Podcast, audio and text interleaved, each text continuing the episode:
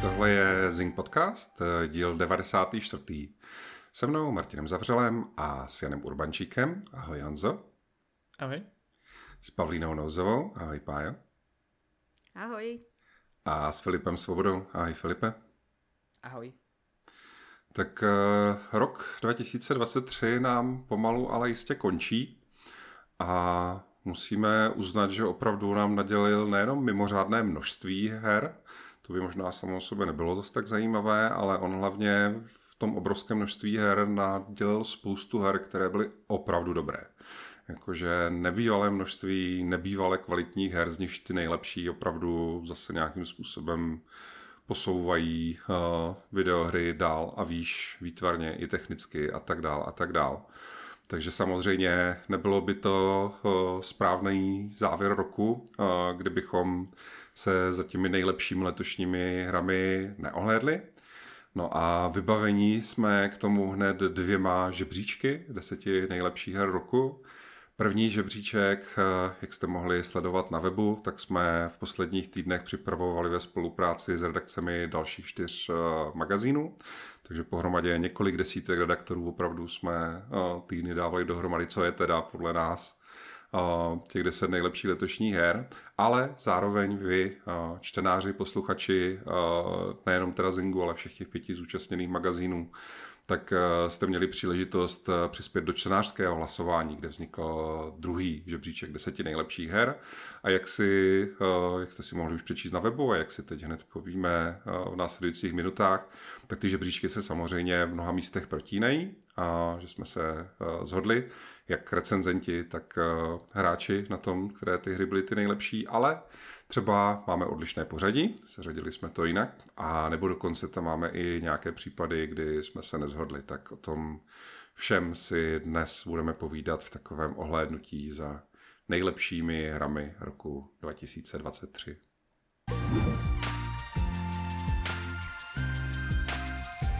Na prvním místě našeho redakčního žebříčku i čtenářského žebříčku se tak nějak asi podle očekávání umístila stejná hra. Má to, že všichni se na to tak nějak, eh, na tom tak nějak jako víceméně zhodnou, že prostě nejlepší hrou roku je tedy Baldur's Gate 3. A jak to vidíte? Proč je to zrovna tahle hra, která se umístila na vrcholu obou žebříčků, stejně jako mnoha dalších? Já, Já jsem myslím, to že by na to měl odpovědět Honza. Ano, přesně. Už Já jsem jenom chtěl říct, že jsem to očekával, než si tady moc říkat té hře, protože uh, víte tady všichni, že uh, nejsem úplně fanoušek toho žánru, ale dal jsem tomu šanci. Hrál jsem to, ostatně jsem jako testoval tu PS5 verzi, máte o tom článek vlastně na webu, zaměřil jsem se teda na tu technickou stránku. Uh, myslím si, že ta hra určitě je jako výborná, jenom prostě mě to nesedlo. Připadám si tak trochu jako, že trošku jako odtržený od, od reality skoro, protože nevím o moc lidech, kteří by na tom byli podobně jako já, že jim to prostě nesedlo. Vím, že jako všude vidím jako hrozně pozitivní, uh, pozitivní reakce na tu hru a já prostě věřím, že je výborná, ale bohužel to není žánr pro mě stejně jako pro někoho není uh, Alan Wake uh, žánrově. Takže, takže tak, myslím si, že to určitě jako zaslouží. Uh, určitě je to výborná hra, ty reakce na to jsou skvělé. A jo, jako vůbec se nedivím, že to vyhrál jak, jak eh, v redakčním, tak v tom 13. žebříčku a zasloužené první místo určitě. Já mám Baldur's Gate eh, rozehraný a na, v té Xboxové verzi vznikne z toho taky eh, na web text, ještě úplně nevíme jakou formou, jestli půjde o recenzi nebo nějaký dojmy přece jenom pro recenzi bych ho asi musel mít dohraných, takže by přede mnou bylo ještě třeba nějakých dalších 100 hodin, což uh, je docela Ž- nálož. Žádný Vánoce, hezky zachránit Baldur's Gate, jako to, není, to je vážná no, já věc. Jsem, já, se, já jsem uh, v tom teďka týden jako tak nějak jako ponořený a furt mám dojem, že jsem na začátku a furt mám prostě 40 rozjetých misí a nevím kam dál. A uh, je to třeba, teďka vlastně mě to hnedka napadá, že je to jedna z eh, mých eh, několika výhrad k té hře, takže to není tak, že bych, eh, myslím to zahlcení, to, že vlastně je toho tolik, i když to k RPGčkům trochu patří, tak možná je to na mě až moc, ale a, takže to ne, určitě není tak, že bych k Baldur's Gate byl bez, bez výhrad, a, a v tuhle chvíli to pro mě taky úplně třeba jako hra roku není, ale uh, myslím si, že se hezky promítá, že uh, ta hra skutečně má uh, hodně, hodně kvalit, hodně posouvá ten žánr, v tom se shodnu uh, s vlastně většinou lidí, že uh, pro CRPGčka, prostě ty uh, stolní RPGčka uh, v počítačové podobě dělá strašně moc a a myslím si, že to se promítlo právě do toho, do toho hlasování, že vlastně je to to, co si říkal trochu Honzo, ty, že někdo třeba jí má rád trochu víc, někdo trochu míň, ale uh, málo kdo řekne, že mu ta hra nesedla, že to nebylo pro něj, že uh, myslím si, že v tom žebříčku, ať už na prvním, na druhém, na třetím, na pátém místě, jí, uh, by jí měla vlastně Baldur's Gate většina lidí a myslím si, že to stojí hodně za tím úspěchem. Ale vlastně mě to přijde trošku zajímavý, nebo minimálně pro mě to je teda hra roku, takže to snad poprvé se mi stalo, že jsem vybrala si osobně něco, co nakonec tak i dopadlo. Ale každopádně uh, vlastně mě od začátku překvapuje na té Baldur's Gate to, že mně na první pohled prostě nepřijde jako nějaká jednoduchá hra. Tím nemyslím, že by byla jako nějaká těžká třeba na dohrání nebo tak, ale je taková hodně komplexní, je velká. Spoustu věcí vlastně tomu hráči neřekne, musí nad tím člověk fakt jako hodně přemýšlet a vlastně překvapuje, jak jako může vyhrát takovouhle i vlastně já nevím, cenu popularity, nebo jak to říct, tím to nějak jako neschazuju, jo? ale že vlastně eh, vezmeme masu hráčů, který jsou úplně rozdílní a stejně vlastně takovýhle titul vyberou jako něco, co se jim líbilo ten rok nejvíc, což já bych prostě zrovna v tomhle případě nečekala. A zároveň teda jako moje srdíčko úplně plesá právě kvůli tomu žánru, protože mám RPGčka ráda, mám ráda singleplayerové hry a tak. A hrozně se mi líbí, že vlastně Baldur's Gate ukázala, že máme prostě o to zájem. Je tady opravdu velká skupina hráčů, který tohle pořád chtějí. Jasně, zároveň je tady obrovská skupina hráčů, kteří chtějí uh, hru jako službu, chtějí uh, kooperativní hry a podobně, ale prostě pořád je tady uh, místo pro tyhle ty vlastně dá se říct jako v některých věcech jakoby zastaralý RPGčka, přece jenom tahový souboje, je to ze zhora, jo, a podobně. Ale Uh, hry, které jsou postaveny na příběhu, na zajímavých postavách, na tom, že je to úplně masivní a nevodí vás to za ručičku. A stejně si myslím, uh, stejně spousta lidí prostě ty hry chce. A to je pro mě prostě takový malý osobní úspěch nebo taková malá radost. A jsem ráda. Myslím prostě. si, že je to výborný signál pro vývojáře uh, nejenom tohohle žánru, ale vlastně i ostatních žánrů, který jsou na tom podobně. Napadají mě táhový strategie, real-time strategie, vlastně taky celá, celý eh, vlastně eh, ten celý to odvětví strategií, eh, asi se shodneme, že jako poměrně dost stagnuje. Největší úspěch má Age of Empires, který stojí prostě už přes 20 let na úplně totožném základu, že jo. Takže myslím si, že je to signál pro vývojáře, že nemá, ne, není potřeba ty dejme tomu v uvozovkách zastaralý za, žánr nějakým způsobem zatracovat nebo, nebo přinášet do nich nějaký jako zásadní eh, revoluce v mechanismech a podobně, ale s nějakou péčí a nějakou, ano, i lehkou obměnou třeba některých prvků eh, je možný dosáhnout velkých úspěchů a je to, je to, je to hezký, ten signál je moc hezký a, a Larian se to určitě zaslouží s nějakou péčí, jakože třeba natočíš 150 hodin mockupovaných dialogů, no včetně no performance no, troš, a facial ano, capture. Je prostě potřeba, ano, trošičku je potřeba pro to něco na udělat. úrovni jako výpravy a produkce, kde se to nikdy nikdo nedovolil ani přemýšlet, že by bylo možné pro jednu videohru realizovat. Jako to je prostě to je totiž jako opravdu, já jako třeba moje osobní prostě uh, hra roku to jakoby není, ale úplně jako nepopiratelně jako v obrovským respektem uznávám, že ta hra je jako úplně absurdní achievement, jako technicky i výtvarně, jako vlastně produkčně jako úplně po všech stránkách, že je to jako úplně fakt jako totální zivení a uh, jako ne, nedostává se mě ani jako na to slov, jo, plus teda kromě toho všeho je to prostě výborný příběh a výborný RPGčko a skvělý bojový systém a všechny prostě tady tyhle ty věci. Um, já se právě líbí, že co jsem tak poslouchal třeba nějaký podcasty ze světa a podobně, tak hodně tam vlastně zazněla myšlenka, že úžasný je, že tu Baldur's Gate 3 vlastně si jsou schopní hrozně užít, ne jako všichni hráči, ale jsou si jako schopní hrozně užít hráči, kteří jsou teda dlouholetí fanoušci právě dračáků a klasických CRPG a tady těch her, protože je to samozřejmě jako já nevím, prostě povinná četba. Ti jako viděli, že si to jako hrozně užijí, ale kromě nich to vlastně k velkému, často vlastnímu překvapení si jako zjistili, že si to hrozně užijí lidi, kteří třeba v životě takovou hru nehráli. Stejně jako si to užijí různý další jako fanoušci prostě jiných třeba žánrů, který uh, si prostě nemysleli, že nebo ani o té třeba pořádně neviděli, a pak prostě uviděli ty ukázky, řekli si to vypadá dobře, pak uviděli sex s Mayvedem a řekli si, a co všechno dalšího se tam dá dělat. Jo. Výborný komentář, a nemyslím, že jsem to tady neříkal jako v minulosti, jo, ale výborný komentář na tohle měl právě Kyle Bosman, uh, oblíbený nebo takový jako úspěšný zahraniční herní novinář a influencer, který vlastně říkal, že ten důvod, proč ten odhalení toho, že tam může jako hráč mít sex s medvědem prostě, takže jako ta pointa není jako toho, jako že to samo o sobě je tak strašně geniální. Ježíš Maria, prostě nejlepší hra, protože tam je možný mít sex jako s medvědem. O to nejde, ale jde o to, že to člověku... S druidem. No, s druidem transformovaným do medvědího těla.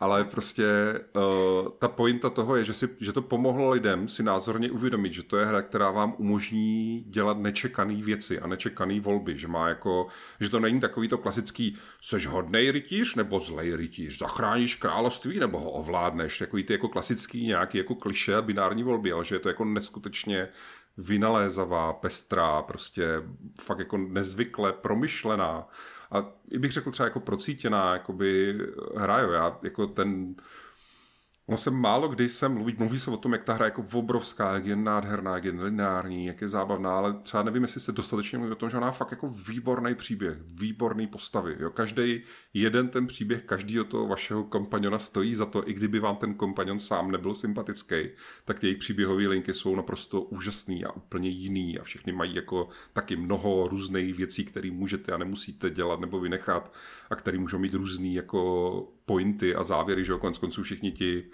všechny ty kompaniony vlastně můžete pozabíjet, kromě jiného, nebo se vás, na vás můžou vyprdnout, protože jste něčím naštvali a můžou vám úplně odejít z té hry a z toho příběhu a z té družiny a tak dál a tak dál. Je to prostě uh, je to opravdu jako fascinující dílo a jedna jako z těch nejzajímavějších herních jejich vlastností je opravdu ta svoboda toho hráče schopnost napsat si svou vlastní prostě fantasy ságu svého vlastního páda prstenů. Prostě když se jako sejdou dva lidi a povídají si o tom, jak probíhalo jejich první hraní Baldur's Gate 3, tak jsou to většinou, jsou to úplně jako odlišný dva příběhy, že jo? Což, je, což je prostě skvělý. A samozřejmě to hrozně láká k znovu hratelnosti. Jo? Takový kliše, o kterým všichni mluví, protože se dohrají, no tak jako asi bych si chtěl zahrát za tu Dark Urge, což je, že ta člověk fakt hraje vyloženě za tu zlou postavu, která má nějaký tendence neustále chtít všechno řešit násilím a všechny pozabíjet a většinou přeruší dialog tím, že někoho zabije nebo na něj zautočí, že jo, a podobně. A, a já sám jako mám hroznou chuť to zahrát znovu, no.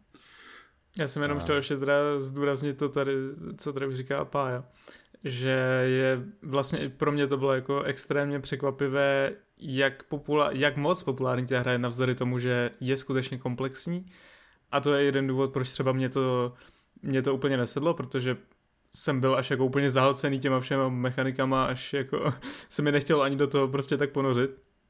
A uh, to možná i svědčí o tom, jak výborná ta hra je, protože prostě i přesto, že je tolik komplexní, tak dokáže zaujmout tolik lidí a kteří si to skutečně zahrají a třeba dohrají i, i ti hodně jako desítek hodin, takže v tom stráví což je prostě super, no, je to hrozně jako velký úspěch. Já jsem přemýšlel nad tím, nepřipadne trošku... vám, že zatímco prostě Hollywood a filmy jsou čím dál hloupější, a, tak ty hry jsou čím dál zajímavější a chytřejší. Že zatímco ty trendy jako v tom filmovém biznisu mi připadne, že uh, filmy jsou fakt jako takový ty mainstreamový, ty drahý, všechny ty Marvelovky a podobně, že jdou jako od desíti k pěti a, tak v těch hrách, když se jako ohlídnu, protože letos teda jako hru roku prostě vyhrála takováhle jako složitá hardcore RPG, old school vlastně jako záležitost, žánr, který se považoval, když ne za mrtvej, tak alespoň za níž. A loni, že jo, eh, hru roku na většině míst jako vyhrál Elden Ring, což taky jako jsme si mysleli, že je takový jako nějaký okrajový žánr pro, nevím, nějaký jako náročnější hráče nebo něco takového. A nejenom, že to jako vyhrálo hru roku, ale ještě to teda taky hrálo 20 milionů lidí, nebo kolik lidí si to koupilo, že jako cítím tam takový jako uh, trend, že prostě hry, které se zdají být, že by jako neměly dosáhnout k tolika lidem a být tak úspěchu, že jsou nějaký příliš jako náročný nebo něco takového, tak ve skutečnosti se jim jako daří tady tyhle ty uh, ankety a žebříčky vyhrávat a vlastně být i prodejně úplně absurdně důležitý, uh, úspěšný, protože um, jak uh, Honza říkal, že třeba že jo, je to jako překvapení pro něj, tak ono to hlavně bylo překvapení pro ty tvůrce, který tam v nějaký té chvíli říkali, že jako měli asi sedmkrát nižší odhady prodejů nebo něco takového, že jo. Um, je, mě to jako kládá velkou naději, přesně to, co říkal Filip, že žánry, které jsme si třeba mysleli, že jsou mrtví nebo že nejsou dostatečně zajímaví na to, aby do nich někdo nainvestoval dost peněz do pořádné hry, tak se vlastně můžou vrátit. A konkrétně to dává velkou šanci v tom, že by se přece jenom mohl vrátit ten StarCraft, protože StarCraft, eh, kromě jiného třeba dvojka, tak byl hrozně výpravný, strašně moc filmečků, byla jako velká, drahá, nádherná hra a udělat jako s takovouhle výpravou real-time strategii v současnosti jsem si myslel, že se jako už není šance, že bychom se dočkali, ale po úspěchu tady těch dvou her v posledních dvou letech si myslím, že ta naděje je. No. To si hrozně ale utekl jo. od té otázky. Ne, tak souvisí to s tím, jako jaká uh, hra vyhrála prostě uh, hru roku a co jasně, to vypovídá o to herním... ale, ale Marvelovky taky nevyhrávají, že jo, uh, jakoby ceny za nejlepší filmy roky. Takže jako můj možná takový jako chladnější, zlejší pohled je, že podle mě uh, Marvelovky jsou spíš jako Fortnite, dejme tomu. A uh, tohle Baldur's Gate prostě není Marvelovka, no. Já si, a já, já, já, já, já kdo má rád Fortnite, vůbec. To jste já, já, souhlas, já souhlasím a myslím si, že já souhlasím a myslím si, že v těch, eh, že se to taky jako dá s filmem v určitý variantě nějaký porovnávat, taky vlastně vidíme úspěch nějakých, eh, eh, dejme tomu trochu nečekaných filmů, vidíme úspěch prostě filmů Wese Andersona, který se rozhodně nedali před lety považovat za mainstream a teď už tak trochu jsou, vidíme úspěch, viděli jsme úspěch, uh, nevím, jestli to bylo loni nebo už předloni, uh, Everything, Everywhere, All at Once, že jo, a tak dál, prostě věcí, který, který třeba uh, tolik uh, by se nečekali, že budou rezonovat, ale, ale určitě je to jako v těch hrách uh, asi znatelnější. Já bych, já bych řekl, že to je tím, že prostě měli, ještě, ještě, ještě jsou dost mladí na to, že mají čas, čas trochu objevovat hráči a objevovat nové věci, objevovat nový žánry, objevovat, že prostě uh, je, ty souslovky, to jsem ještě nevyzkoušel, v tom filmu jsem vyzkoušel už jakoby všechno si zhlídnout v podstatě, že jo, žánrově, ale souslovku ještě třeba ne a, a CRPGčko jsem ještě jako nehrál třeba, nebo jsem hrál jenom tamty a tohle vypadá super a tak si to dám, tak si to dám prostě po deseti letech, jo, a tak dál.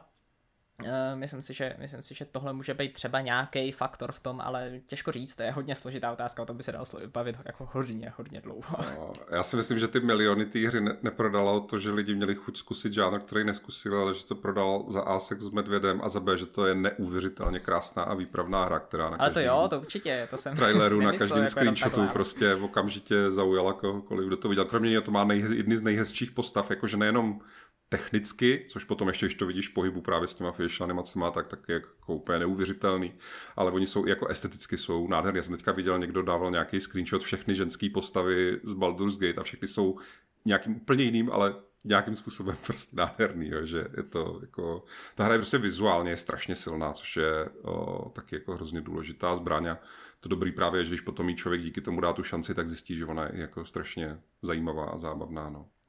No dobrá, ale jo, teda... Ale abychom... Ano, Dobrý, ano. já jsem jenom chtěl, a to, to já si pak napíšu do textu. Ne, já jsem jenom chtěl říct, že, že třeba jako v animacích, nevím, jestli to týká třeba té Xboxové verze, nebo jestli, jestli uh, nevím, to udělal nějaký patch nebo něco, ale třeba v animacích mám jako, tam vidím jako docela divoký věci v těch rozhovorech teďka v Baldur's Gate, ale to je, to je detail. Že by Xboxová verze byla nějak uspěchaná. Nevím, nevím, hmm. pár, ale, ale jakože docela často se mi tam stávají nějaký jako nenavazující animace, skoky a tak, ale, ale to by byla škoda, no. Já vím, že jsem teďka četl nějaký tweety o tom, že jsou dost nešťastní hráči v Japonsku, kde měli nějak jako slíbený, že na ty vánoční svátky stihne dorazit a teď to asi popletu, ale myslím, že to byl jako, že patch s japonskou lokalizací nebo něco takového, nebo možná že dokonce s japonským dubbingem nebo něco. A že to vypadá, že to jako nestihne a oni teď řeší, že z nějakého důvodu, ale ta lokalizace je přitomná, tuším, nějaký té konzolové verzi a teď oni řeší, jestli jako mají čekat a doufat, anebo jestli to mají rozehrát na té jiné platformě a tak dále. Jakože možná, že ne na všech platformách jakoby je ta hra v téhle chvíli v tom stavu, co by měla být. To jsem sám zvědavý na to, na to tvoje zhodnocení. No. Ale ať teda nakonec nemáme o celý Zing podcast jenom o Baldur's Gate, byť by se o ní jako dalo samozřejmě natočit spoustu Zing podcastů, tak na druhém místě toho redakčního hlasování a zároveň teda na čtvrtém místě čtenářského hlasování, takže v obou případech velmi vysoko, se umístila hra o nějakým chlapovi, jmenuje se Alan. Nemáme tady někoho, kdo o té hře něco ví?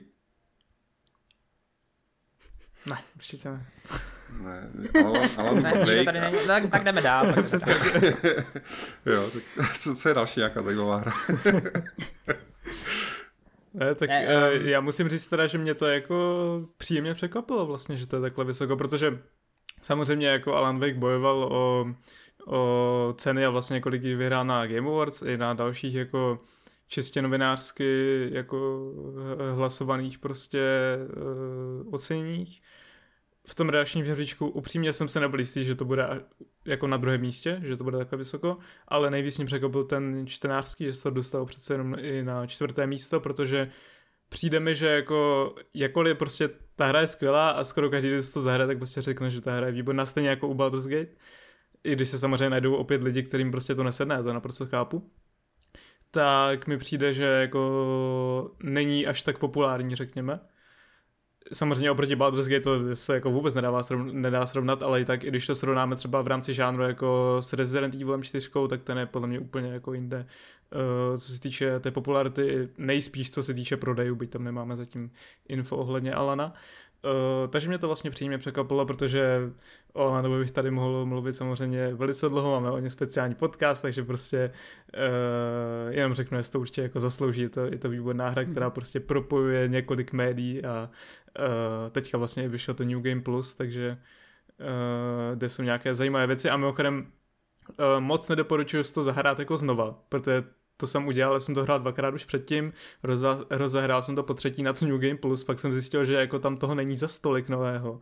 Tak jsem eh, to udělal tak, že jsem se podíval na YouTube na všechny ty nové věci. Což vlastně doporučuju, protože minimálně ten konec jako chcete vidět určitě, protože ten, kdo to dohrál, tak ví, že ten konec je takový jako, že uh, rozhodně to jako neuzavírá ten příběh, ale ten konec uh, New Game Plus to rozhodně jako uzavírá a dozvíte se tam jako velice zajímavé věci, takže kdo to už dohrál, tu základní hru, a nechce se mu hrát New Game Plus, tak hrozně doporučuji se podívat na YouTube na ten konec. A já snad uh, připravím nějaký článek ohledně toho příběhu a tak. Uh, myslím, že teď už bude docela dost času na to, takže snad se budete moc těšit na to. V nejbližších nějakých týdnech uvidíme. Já nemůžu než souhlasit. Um, pro mě Alan Wake je tou nejlepší hrou, kterou jsem letos hrál, uh, ale ale chápu, nebo souhlasím s tím, co, co říkal Honza, uh, s tou popularitou, protože Alan Wake je taková, přijde mi minimálně z těch ohlasů, že je to taková hra pro novináře a hra pro herní vývojáře a hra pro, dejme tomu, filmový režiséry třeba a podobně.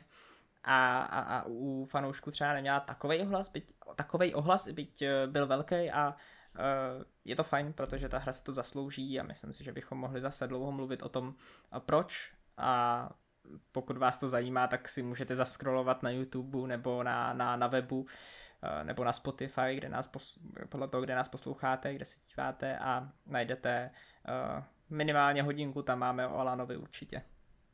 Velice unikátní podcast, mimochodem speciální úvod i závěr, takže jako doporučuji. To jsi užil tehdy. Já si každopádně ještě taky vzpomínám na moment, samozřejmě nevím, kdy jsme to řešili a v jakém podcastu, ale když jsme se bavili o tom, že to vlastně vyjde jenom digitálně. Předpokládám, že se nic nezměnilo, to asi budeš vidět ty Honzo, neplánuje se žádná krabičková verze. Nezměnilo a se každou... nic, no. Každopádně myslím si, že je docela zajímavý přesně, jak tady těch žebříčcích se to třeba dostane vysoko, že lidem se to nakonec líbilo, což znamená, že to nějaký lidi asi hráli. I když to vlastně jako ta krabička nevyšla. A to říkám jako někdo, kdo je teda fanoušek spíš toho, aby to vyšlo na co nejvíc platformách, na co nejvíc verzích a tak, takže jsem určitě pro krabičky. Ale je to zvláštní, jo? že vlastně hra nakonec vyšla jenom digitálně a stejně spousta těch lidí nakonec si to teda evidentně digitálně koupila, i když třeba jim to mohlo být proti srsti a hrálo se to. Já se přiznám, že jako mi přijde až trochu absurdně, jak velká kauza jako z toho byla, z toho, že, že není krabička, a te- protože... Přesně tehdy to byla kauza, no. Že jako mi to nepřijde takový problém. Já třeba jako rád si koupím krabičku, když prostě ta hra vyjde v krabičce a často to je právě levnější, to jsme tady taky řešili, že to je levnější než digitální verze. U toho Alana, ale navíc on jako není ani úplně za plnou cenu, jestli se nepletu, digitálně. A uh, hlavně prostě, já nevím, no, jako přijde mi fakt vtipný, když prostě vidím na Twitteru, pořád si tam lidi jako někteří prostě stěžují, jakože každý příspěvek, co napíše Remedy, tak prostě kde je krabička, a fakt tam jako píšou, že prostě 13 let čekali na tu hru a pak se to nekoupí, protože to nevyšlo v krabice. Já to prostě nechápu, jako, ale tak nevím, no. no, protože bohužel i tenhle rok jsme byli mnohokrát svědky toho, že nějaká hra prostě přestala existovat protože jí vyply servery, protože ji stáhli z obchodu prostě a podobně a lidi, kteří ty hry fakt milujou a dlouhý roky byli zvyklí fungovat jako nějaký zbratele, já jsem jeden z nich, který má prostě knihovnu 8-bitových, 16-bitových her, prv, první generace prostě PlayStationu, Xboxu a tak dál. A není to jako, že já nepotřebuji mít jako k tý, kromě toho teda, že mám rád jako to původní železo, ten původní vladačů, původní mašinu, a nepotřebuji mít jako 100 her, ale potřebuji třeba aspoň ty nejoblíbenější, jak ty nejradši vzpomínám a definovali pro mě tu éru mýho herního života, tu platformu, tak jako chci mít. Jo. Třeba Alan Wake jako je skvělá hra, kterou bych jako chtěl mít ve sbírce a nemůžu. A pokud někdy třeba dojde, a to si myslím, že jako klidně může dojít, protože tam nejsou jenom ty písničky od Poets of the Fall, tam jsou i písničky od dalších interpretů, pokud někdy dojde k tomu, že tam vyprší nějaká licence, oni řeknou, dobrý, tak musíme ten soundtrack vyměnit, aha, to z nějakého důvodu prostě to není problém, no nic, tak tu hru musíme jako sundat z digitálních shopů prostě um, tak máš jako smůlu. No. Prostě ty vlastně nemůžeš, jako, je to fakt jako krutá jako pravda, ale jako digitální věci vlastně nevlastníš. Jako. Vlastní je ten, kdo nějakým způsobem spravuje tu platformu, kde tu digitální věc jako používáš. Jo. Prostě pokud nemáš nějakou svou self, self-standing jako zálohu prostě někde úplně jako offline a bokem a podobně, tak uh, to je takový jako zapůjčení na dobrý slovo, nebo jak to říct, jo, to je ten problém s těma krabičkama. Ale abych to jako hnedka tohle, co jsem řekl, vyvážil, tak na druhou stranu já teda sám na sobě bohužel pozoruju, že jsem tak nějak to vzdal. A že letos jsem si třeba koupil tři krabicové hry, což je jako nejméně za celý můj snad jako život od nějaký prostě puberty, co jsem si jako za rok koupil krabicové. Vždycky jsem si jako kupoval fyzické hry a nějak už jako, není to proto, že bych si jako nekupoval hry soukromně za vlastní peníze, protože jsem herní novinář nebo něco, to o tom to není. Já jako jsem navzdory té práci jsem člověk, který si zároveň ty hry kupuje, zvlášť třeba nějaký zbratelky a, a tak dál, ale je to prostě o tom, že jsem nějak rezignoval na, to, na ten boj tady s touhle s tou um, já nevím, jak to říct, s tím, s tím trendem, no, že prostě ty hry buď to krabicově nevycházejí, nebo krabicově vycházejí se spožděním, nebo tak. A, a v neposlední řadě je tam ta pohodlnost toho, že prostě nemusíš nikam vyrážet, se vydávat do nějakého obchodu nebo objednávat nějaký balík a čekat na něj, ale prostě si to koupíš digitálně a o půlnoci 0000 prostě na těch konzolích to máš předinstalovaný a hraješ, no, což je taky jako...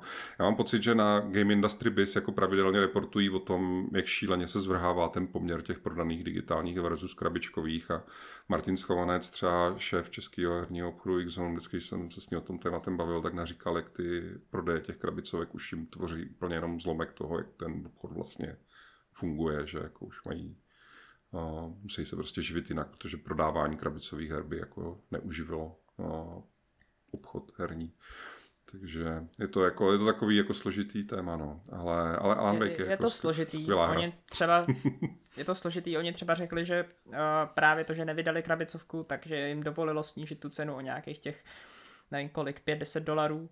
Takže uh, těžko říct. Jako, mě osobně se to nedotýká, protože já už jsem si tři roky třeba nekoupil krabičku, ale Eh, na Xbox Series X nemám jedinou hru v krabičce, ale ale tak jako chápu, že to lidi chtějí mít z různých důvodů. Eh, ze všech těch, co si říkal, i z dalších, takže um, je to určitě pořád věc, o který se vyplatí diskutovat. Ano, taky jako tam je to dost možná i věc jako Epic Games, který to vydával tu hru a který to vlastně i financoval, takže pravděpodobně je to spíš jako jeho rozhodnutí, než rozhodnutí Remedy, takže uh, těžko říct.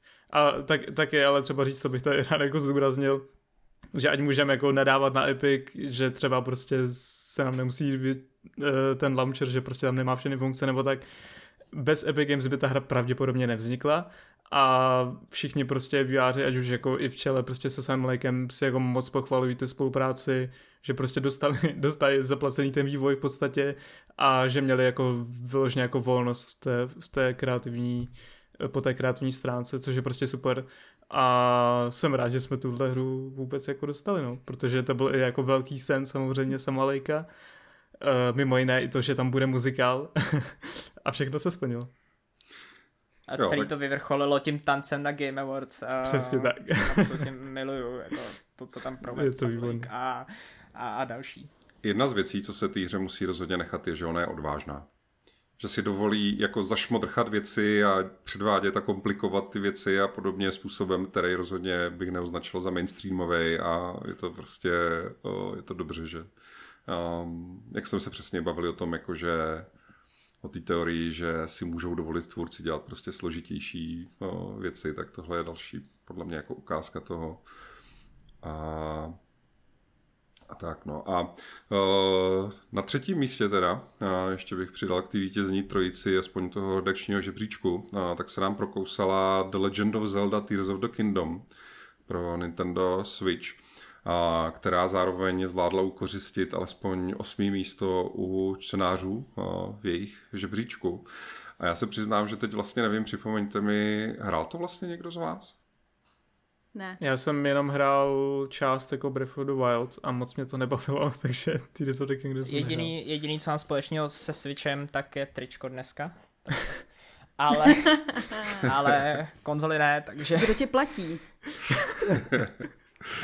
Jo, no já vlastně na tomhle jsme teďka krásně ilustrovali to, to věc, tu věc, která mě na tom jakoby hrozně mrzí, protože si myslím, že to, že spousta lidí prostě tu hru nehrála, tak vlastně se odrazilo v tom, kde se umístila v těch žebřízcích. Jo. Myslím si, že možná, kdyby to prostě tomu dalo šanci víc lidí, ať už teda v těch redakcích, který tady hlasovali, nebo samozřejmě i mezi těma uh, našima čtenářema, tak si myslím, že je jako naděje, že by ta hra zabudovala třeba ještě líp.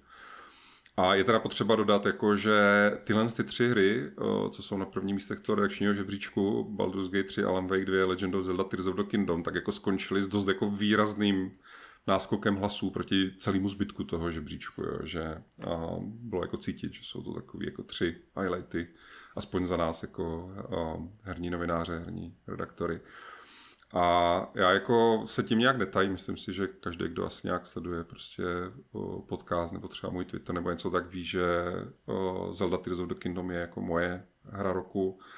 A není to jako o tom, já bych jako jenom chtěl říct, že není to jako o tom, že si myslím, že je to jako by lepší hra než třeba Baldur's Gate 3. A já si myslím, že obě dvě ty hry jsou úplně geniální pro mě osobně prostě Zelda hra roku je prostě proto, že mě hrozně se trefila jako do toho mýho vkusu, do toho, co já jako bych chci od hraní videohry, jo, že um, mě strašně vyhovuje to, že Zelda vlastně jakákoliv víceméně, nejenom tady ta nejnovější, ale ona jako tady ta nejnovější to dělá asi nejlíp ze všech těch Zeld, tak ta Zelda vždycky jako ta série celá o nějaký jako svobodě, že jste vypuštěný do nějaký prostě krajiny, do nějakého jako rozlehlého království plného lesů, hor, jeskyní, vesniček, hradů prostě a podobně.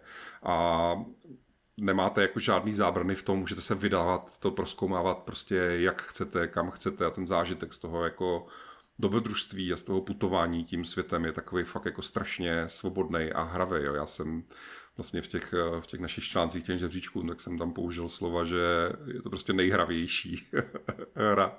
Eh, a fakt si to myslím, protože ona zrovna teda tady ta letošní Zelda, kromě toho, že vám umožňuje prostě, jak se říká, ten svět je vaše ústřice a můžete jít kamkoliv a dělat cokoliv. A on ještě navíc tentokrát ten svět je větší než kdy předtím, nejenom ve smyslu nějaký jako rozlohy té plochy, Uh, ale i ve smyslu toho, že navíc jako je tam jak kdyby druhý svět na obloze, kde se vznášejí všelijaký ty lítající ruiny, které jsou každá jako ně, něčím zajímavá, má nějaký prostě schovaný tajemství a pucle a podobně. A vůbec jako jak se dostat na tu oblohu je jedna z věcí, co řešíte, jak se pak pohybovat mezi těma jednotlivýma lítajícíma prostě palácema, jako je další věc. Tak ještě potom navíc jako je tam celý třetí svět, což je to podzemí, který je jako, že to není nějaká jedna velká jeskyně nebo tři propojené jeskyně, jak třeba v Elden Ringu, ale to jako, že doslova celý ten svět je podvrtaný gigantickým podzemím, což je prostě obrovská soustava jako labirintů, který navíc, když tam přijete poprvé, tak jsou zahlený ve věčný tmě a každý krok, který tam uděláte, tak musíte nějak vyřešit, jak se s tou tmou vypořádat. Musíte tam jako postupně prostě přinést ty světla rozsvítit abyste vůbec byli schopni navigovat uh, ten labirint a odhalit ty jeho zapomenutý všelaký ruiny a poklady a záhady a pucle a bocy a, a všechno možné. A to objevování třeba tady těch hlubin, těch depth toho podzemí v té zeldě, tak to byl jeden jako z nejlepších herních zážitků v mém životě. A to bych vyloženě to ani nebylo Jakože Zelda vždycky byla o objevování, ale ne až takhle. Tohle už mi připomnělo, že to bylo skoro jak nějaký survival typu prostě právě Subnautica, kde opravdu člověk musel jako hodně přemýšlet nad tím, jaký zdroje si do toho podzemí na tu výpravu vezme, aby mu nedošlo prostě uh, jídlo, zbraně a světlo. bylo, to jako, to strašný zážitek a to hrozně sedlo. A ještě, jak právě jsem mluvil o té hravosti, tak ta druhá věc je, že zase poprvé v sérii Zelda vlastně, tak jsme dostali možnost stavět vlastní nástroje a stroje. A je to jako věc, která mě osobně třeba tady ten žánr nějakých, jakoby, nějakých jako stavitelských, mechanických her, ať už je to Minecraft, nebo ať je to, uh, to řeknu prostě špatně, Kerbal uh, program, jestli se jmenuje, to jsou prostě, Kerbal Space, jo, Kerbal Space program. To jsou prostě hry, které jako nejsou můj šále kávy. Uh, a když jsem slyšel, že Zelda tady to bude mít, tak jsem se na to vůbec netěšil. To je právě paradox, že já jsem se na tu hru až tak jako zase moc netěšil. Když jsem ji pak hrál, tak jsem byl úplně šokovaný z toho, jak mě neustále příjemně překvapovala, včetně toho, že fakt Nintendo našlo způsob, jak jakoby udělat tady to stavění nástrojů a strojů, takže mě to fakt bavilo, že to bylo jako, že to nebylo zdlouhavý, nebylo to příliš složitý, ale přitom jako vy začnete tím, že si stavíte nějaký jednoduchý já nevím, prostě povoz na čtyřech kolech, který pak táhnete koněm a můžete do něho někoho nebo něco naložit. A skončíte tím, že si postavíte plně automatizovanou orbitální stanici, která automaticky vyhledává laserem ničí věci prostě z oběžný dráhy. Jako, to je prostě, jako ne, ne, kdybych to neviděl, nezažil na vlastní oči, tak bych nevěřil, že to je jako možný. A už teda vůbec ne jakoby na konzoli, o který se ví, že uh, hardwareová výkonnost není její silná stránka. Jo. Takže prostě je, zase jo, to, ten samý případ kdy o, prostě o téhle hře jsem já teda zvládl vykládat jako 50 z podcastů, ale nechám to pro dnešek už být jenom s tím, že ta hra si, jsem strašně rád, že si u českých hráčů redaktorů našla místo v tom žebříčku a berte to no, jako poslední pokus z mé strany vřele vám ji doporučit, pokud jste ji ještě neskusili. No.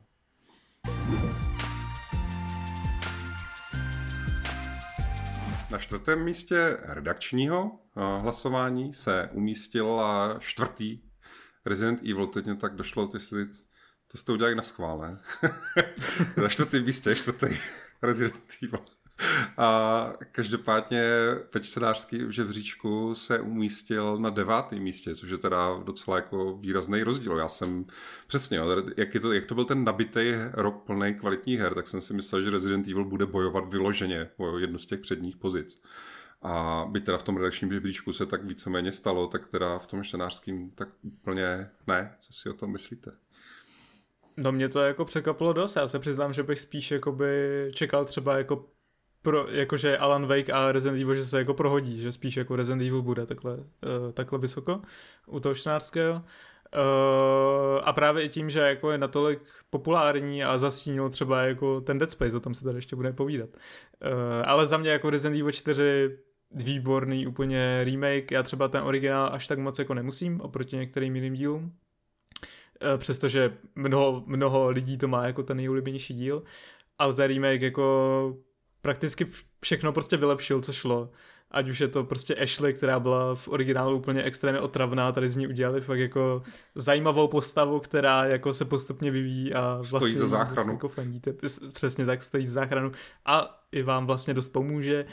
Uh, ať už je to charakter samotného toho Leona, další vedlejší postavy, samotná ta hratelnost, ať už je tam třeba přidaný, že jo, ten uh, mechanik jako toho periování, já nevím, jak se tomu někdy říká v češtině, prostě jakoby odrážení těch útoků, což je něco, co úplně nejsme na to zvyklí v Resident Evil. Dá říct, že to je takový Dark Souls Resident Evil série. V podstatě ano.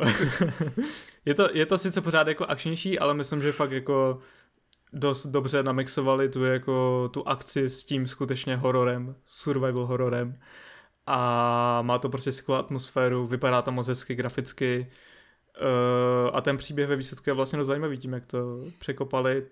Samozřejmě audio design skvělý, prostě jako celkově výborná hra.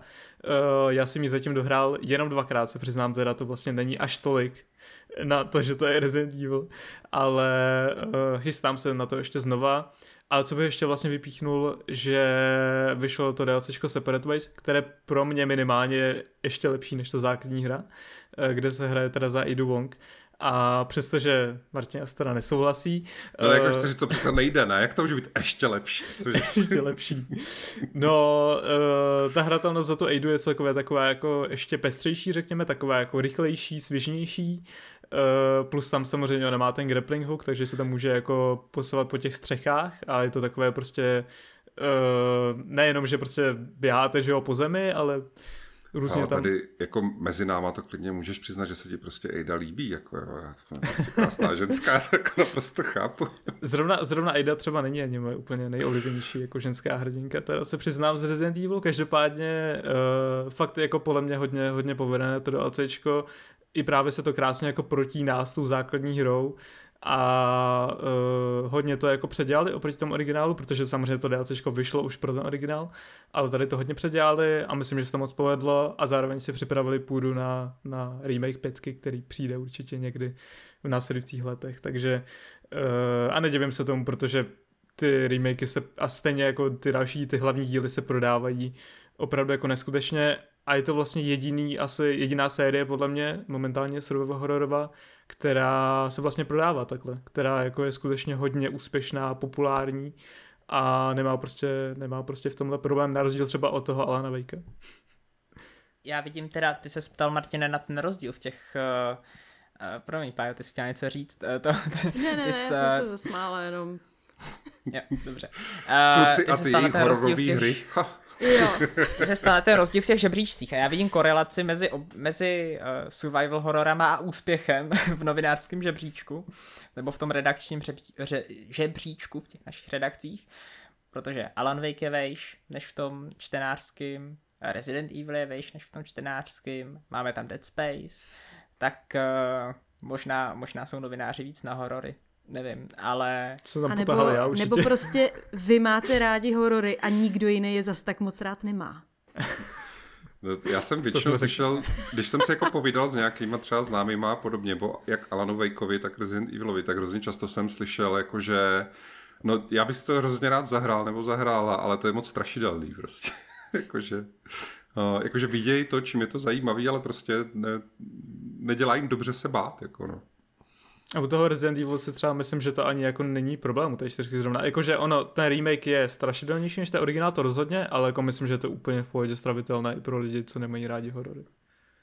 A vedli jsme tady tu debatu několikrát, já jsem třeba hodně antizombíkový člověk, eh, nemám rád... Eh, nemám to nejsou zombíci. Roz... Tak uh, anti... Uh, jak se to tam jmenuje? no, no. že? no prostě, jaký, i když, se, když, proti, prostě, když proti mě jde uh, někdo, kdo se rozkládá třeba i normálně na ulici nebo tak, tak jsem si toho nedělá dobře, jo, takže... Že? No to taky nesnáším, to jo, ještě, že mám tu brokovnici vždycky. Vlastně upilovanou se právě jako slyšel, ale dobře. No, jako co se týče ne, těch jako... no, povídej, pane. Pardon, mě jenom ještě napadlo, jako, že vlastně je tam ještě jedna taková jako korelace menší. A sice ta se teda netýká Alana Vejka, ale uh, možná lidi taky tolik nemají rádi remakey, nebo prostě nehrajou tolik remakey. Říkám hm. si, jestli to není tím, že my samozřejmě, eh, jak jako tím žijeme, některý z nás to živí, některý prostě uh, tím vyplňují úplně veškerý svůj volný čas a tak, uh, tak prostě se dostaneme ke všemu možnému, ale když třeba člověk má čas fakt za ten rok, třeba na, nevím, pět her, čtyři hry, tak jako nevím, jestli úplně šáhne třeba po tom remakeu, který už možná z dřívejška zná a i když je třeba výrazně změněný, tak jako jestli tam není nějaký třeba takový ten mentální blok, že si řekne, a remake, proč? Nevím. Ale to my, to my tady si neřekneme, to by nám řekli čtenáři.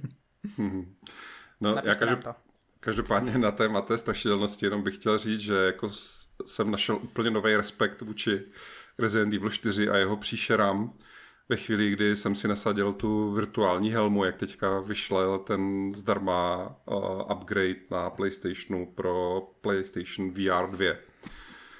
A to teda jako pro mě je to dost ozvláštněný, ten zážitek tím, protože už jsem zažil ve virtuální helmě Resident Evil 7 a Resident Evil Village, takže jsem věděl zhruba, jako co můžu čekat, což je mimochodem nejlepší zážitek jako ve VR helmě, co jsem kdy měl a to jsem dohrál Half-Life Alyx, takže jako mám to srovnání tak prostě Resident Evil ve virtuální realitě jsou úplně jako nejlepší, co si můžete s helmou na hlavě zahrát. A stejně to pro mě bylo dost zvláštní zážitek teďka, tenhle týden, protože já jsem ten Resident Evil 4 opravdu původně hrál na Gamecube někdy, já nevím, co to bylo, to byly snad, nebyly to 90. let, nebo tak něco, jako někdy strašně dávno, že jo. A Takže tehdy, myslíš, který? No ten úplně první, úplně jako původní jo, Resident Evil 4, když vyšel na Gamecube prostě na Nintendo. Takže Resident Evil 4? 4, no. Tak to je 2004 nebo 5, no. No, no, prostě za mladá, když jsem byl mladý a krásný ještě. Tak uh, tehdy na tom Gamecube, jak to bylo prostě ve své době ještě víc jako úžasný a revoluční, než je dneska ten remake, tak tehdy jsem to fakt třeba dohrál 50krát a znám, jakoby díky tomu mám úplně jako důvěrně zažitý, že tady je ten mlín, tady je ta stodola, tady je tohle prostě a tak. A teď jako po té, co jsem to v průběhu let hrál v mnoha různých všelijakých remasterech a konverzích a reedicích a teďka samozřejmě ten letošní remake, tak ale poprvé v životě jsem to hrál stylem, že jsem nečuměl na televizi, ale stál jsem uprostřed té vesnice. Jo, prostě to jako, na to mě fakt chybí slova, jak strašně jako tom změní ten zážitek z té hry a z jejího prostředí a z jejich nepřátel a z těch zbraní a z těch situací tam a tak dále. Že opravdu jako mám obrovský respekt vůči tomu, jak dalece se posunulo zpracování virtuální reality a ten PlayStation VR s tím prostě lepším rozlišení, lepší snímkovou frekvencí s HDR, s tím, jak krásně vypadá ta hra a její grafika sama o sobě a všechno to dohromady, tak fakt jako funguje takovým způsobem, že jsem měl pocit, že po té, co jsem si jakoby roky v úvozovkách četl, nebo jsem koukal na 2D obraz toho, že někde je nějaká vesnice a v ní jsou nějaký takovýhle příšery, tak najednou jsem do té vesnice přišel a stál jsem opravdu tam. A byl to jako úžasný, byl to jako ne, nepopsatelný, jako mohl bych zase natočit x podcastu, to bych popisoval, jaký to byl zážitek, takže já samozřejmě to teda jako tisíckrát strašidelnější. Uh, tak to můžu řada doporučit. A jenom bych chtěl zmínit, že to stejně jako je mě líto, že vlastně si myslím, že ten žebříčky oba dva trošičku odráží to, že ne úplně všichni hrají na všech platformách, tak si myslím, že tím určitě jako hodně utrpěl právě třeba i ta platforma té virtuální reality. Ať je to ten PlayStation VR 2, který vlastně vyšel letos, je to jako letos nová platforma, Uh, tak třeba některé ty další, já nevím, MetaQuest nebo něco takového, tak vlastně tady v těch žebřících úplně chybí. A nemyslím si, že to je nutně, protože tam prostě není žádná dobrá hra, ale že to je prostě proto, že ty platformy nejsou dost rozšířené na to, aby měli šanci nějak jako zabudovat v takhle velkých hlasováních. No. Dobrá, ale posuneme se na jinou věc, která mě naopak udělala radost. A to je, že jak v redakčním, tak ve čtenářském žebříčku se objevila hra, kterou třeba ty zahraniční Game Awards možná třeba i z nějakých politických důvodů jako úplně vynechali. A tou hrou je Hogwarts Legacy, která v redakčním žebříčku je na pátém místě, ale čtenáři ji odhlasovali na třetí místo, jako třetí nejlepší uh, hru roku, což považuji opravdu za jako velkou poklonu a další důvod jako brát tu hru zase o něco vážněji. Jak, jak to vlastně máte? Vy připomeňte mi, jestli jste Hogwarts Legacy hráli a co si o ní myslíte já asi velmi stručně, já jsem, a bavili jsme se vlastně o tom eh, tady vlastně před Game Awards, že uh, Hogwarts Legacy jsem hrál, nedohrál, ale hrál jsem ho jako hodně dlouho, mám tam, myslím, myslím že minimálně prostě třeba nějakých 15-20 hodin a možná i víc, jakože opravdu jsem to hrál hodně, hodně dlouho a ten svět jako těžil. A um, byť tehdy mě to jako vlastně docela bavilo, tak uh, ta hra pro mě byla spíš zklamáním nakonec, protože já hraju hry hlavně kvůli příběhům a musím říct, že mi to prostě přišlo, uh, přišlo mi to jako plochý do jisté míry a nejsem zas takovej fanoušek Harryho Pottera. Mám ho rád, ale nejsem zas takovej fanoušek Harryho Pottera, abych uh, se spokojil s tím, že prostě je tam ten svět a ty kouzelnice a tak, jakoby to je, na mě, to je pro mě jako na úrovni, na úrovni jakýhokoliv jiného fantazy sci-fi světa, který je dobře udělaný, jo, takže, takže pro mě nakonec to bylo spíš zklamání, uh, nemám problém s tím, že je v nějaký top desítce, ať už u nás, nebo u uh, fanoušků, nebo div, čtenářů, kteří, kteří si tu hru užili a respektuju to, ale pro mě to, um, pro mě by ta hra asi nebyla možná asi ani do té desítky, no, ale jako to je, to je, já nechci být příliš, nechci být příliš zlej, ta hra má určitě svoje velké kvality, jako je, ten gameplay samotný je vlastně jako extrémně zábavný, jenom, jenom pro mě to nejdůležitější na hrách tam prostě schází, nebo na hrách tohohle typu. Já ne, taky nejsem jako úplně extra fanoušek Harryho Pottera, Uh, byť taky vlastně mám to úplně podobně jako Filip, že taky jako mám to rád, ale nejsem, nejsem fanoušek. A na tou hrou jsem jako přemýšlel a tím, jak potom postupně vycházelo spousta jiných věcí, které jsem upřednostnil, tak jsem se k tomu ani nedostal a myslím, že se k tomu ani asi vracet nebudu. No a já přidám úplně poslední tečku, já jsem Harryho Pottera ani nikdy nečetla. Takže pro mě tahle hra prostě bohužel vůbec není. A vlastně mě ani nezaujala se přiznám z žádných videí, eh, co jsem třeba si k tomu pouštěla a mně nepřišla vlastně jak to říkám, no, mě nepřišla ničím jako nějak zajímavá, abych se do ní pouštěla, i když vlastně ten svět mě nezaujal ani v knížkách, ani ve filmech, takže pardon, nelinčujte mě, no. A to bavila, ne, Martina?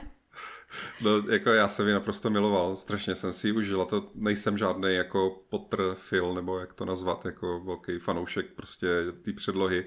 Já jako byl jsem, chodil jsem vždycky každý rok do kina na ty premiéry těch jednotlivých filmů, že to byly vždycky velké události a ty filmy byly, nehledě na to, co si myslíte třeba o tom filmovém příběhu, tak ty filmy byly vždycky mistrně natočený. Výborný herci, výborná výprava, výborná podívaná prostě.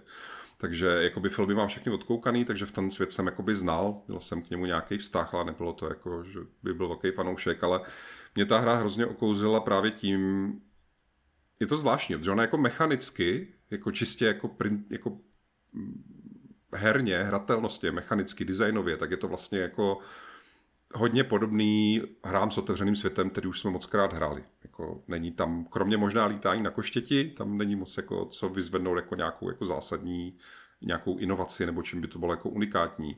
Ale opravdu paradoxně na mě tam strašně fungovalo to, jak ten svět je jiný než všechny ostatní hry s otevřeným světem, co jsem hrál. Jo, že hráli jsme spoustu všakých historických her, kde jsme, já nevím, jezdili na koni a stříleli prostě šípy nebo něco takového. A hráli jsme spoustu všakých stříleček s otevřeným světem, všakých sci-fi her s otevřeným světem, ale prostě nehrál jsem hru s otevřeným světem, která je v takový jako napůl pohádkový, napůl nevím, jak to úplně pojmenovat, eh, možná nějaký jako historický nebo realistický jako realitě, kde a kouzla jsou jako samozřejmost a je tam prostě vystavený celý ten, že jo, ten ekosystém toho, jak ten svět prostě funguje a mě hrozně jako neustále mě ta hra na každém kroku překvapovala. Ať to bylo, že jsem bloumal ulicema toho labirintu té školy, kde byla spousta všakých poschovávaných prostě chytrých jako nápadů a tak. A nebo že jsem se fakt vydal do té krajiny a v té krajině byly všelijaký ty poschovávaný prostě větší i menší prostě překvápka. V lesích byly strašidelní pavouci a v hradech byli, já nevím, draci a, a tak dál. Prostě jakože mě ten svět mě učaroval. Eh, je to takový prostě, je to taková kouzelná hra. Eh, fakt, eh, fakt prostě mě to bylo hrozně příjemné, hrozně se mi to líbilo a mám to takový, že jako naprosto souhlasím s tím, co jste řekli o tom příběhu, příběh určitě není to, co by tu hru táhlo, ale podobně jako v mnoha jiných hrách s otevřeným světem, dílčí příběhy, které tam jako najdete v průběhu toho, často třeba nepovinný, tak jsou sami o sobě některý hrozně cool, hrozně zajímavý. Jo. Třeba ten, kde tam ten jeden student, tuším Sebastian, tam, tam, tam řeší, že by jako měli všichni kouzelníci používat temnou magii, protože uh, se může dostat do situace, kde je to potřeba a pak tím vlastně spustí takovou sérii, že jo, tragédii. Pak ten další třeba příběh, tam zachraňujete toho, to já tuším, že to je drak, který je uvězněný v tom, v tom uh, hradě, kde ho nějak jako týrají, že jo, ty, já už nevím, co to přesně bylo, tak ta scéna toho jeho osvobození, kdy on nejdřív jako taky bojuje proti vám a pak ho zachráníte a on jako vděčně odletí a pak se s váma kamarádí takové jako věci, které fakt na ně jako vzpomínám, nebo konec konců fakt první výprava jako do lesa, když jsem zjistil, že les je plný pavouků, tak se taky z toho měl celkem zážitek. Posílal jsem screenshot kamarádce, která má úplně akutní arachnofobii, že jsem našel konečně hru pro ní, která jí pomůže ten strach překonat. Uh, prostě mm, mně se ta hra fakt líbila. Myslím si, že ten její svět si tohle zpracování zasloužil, že to je jako důstojný zpracování. A doufám, věřím, že tohle byl vlastně první ročník vašeho studia eh, v Bradavicích, tak pevně věřím, že bude nějaký druhý ročník a že třeba tam zvládnou líp i ty věci, které tentokrát ještě nebyly tak dobrý, jako je třeba nějaký ten hlavní nosný příběh a tak. No. Harry Potter já, taky já bych to mě... nerad já bych to nerad jako úplně odsoudil, protože já jsem se při tom hraní vlastně docela bavil, bylo to fajn, jakože užíval jsem si to, um, souhlasím i s těma dílčíma příběhama, souhlasím, souhlasím s tím světem. Měl jsem k tomu další výhrady, jakože mi to přišlo jako hodně takový, já to nevím moc pojmenovat, ale jako nalajnovaný, takový herní, jako ty úkoly byly takový hodně um, trošku, trošku mi to přišlo jako zastaralý systémově v tom, že pořád to bylo takový to přines, něco nezabij, přines, udělej něco někde, dojdi a tak, ale ale eh, v zásadě jsem si to hraní užíval, akorát, akorát prostě asi potřebuju uh, víc táhnout tím světem, když je takhle velký a takhle otevřený, takový možnosti přináší. Něco, co třeba v současnosti zvládá ten Baldur's Gate, uh, nebo to zvládaly další hry, zvládlo to, i když to je velikostí světa neporovnatelný, třeba Ghostwire Tokyo mě napadá teďka a podobně. No, mě tím světem táhlo, že jsem to musel zrecenzovat.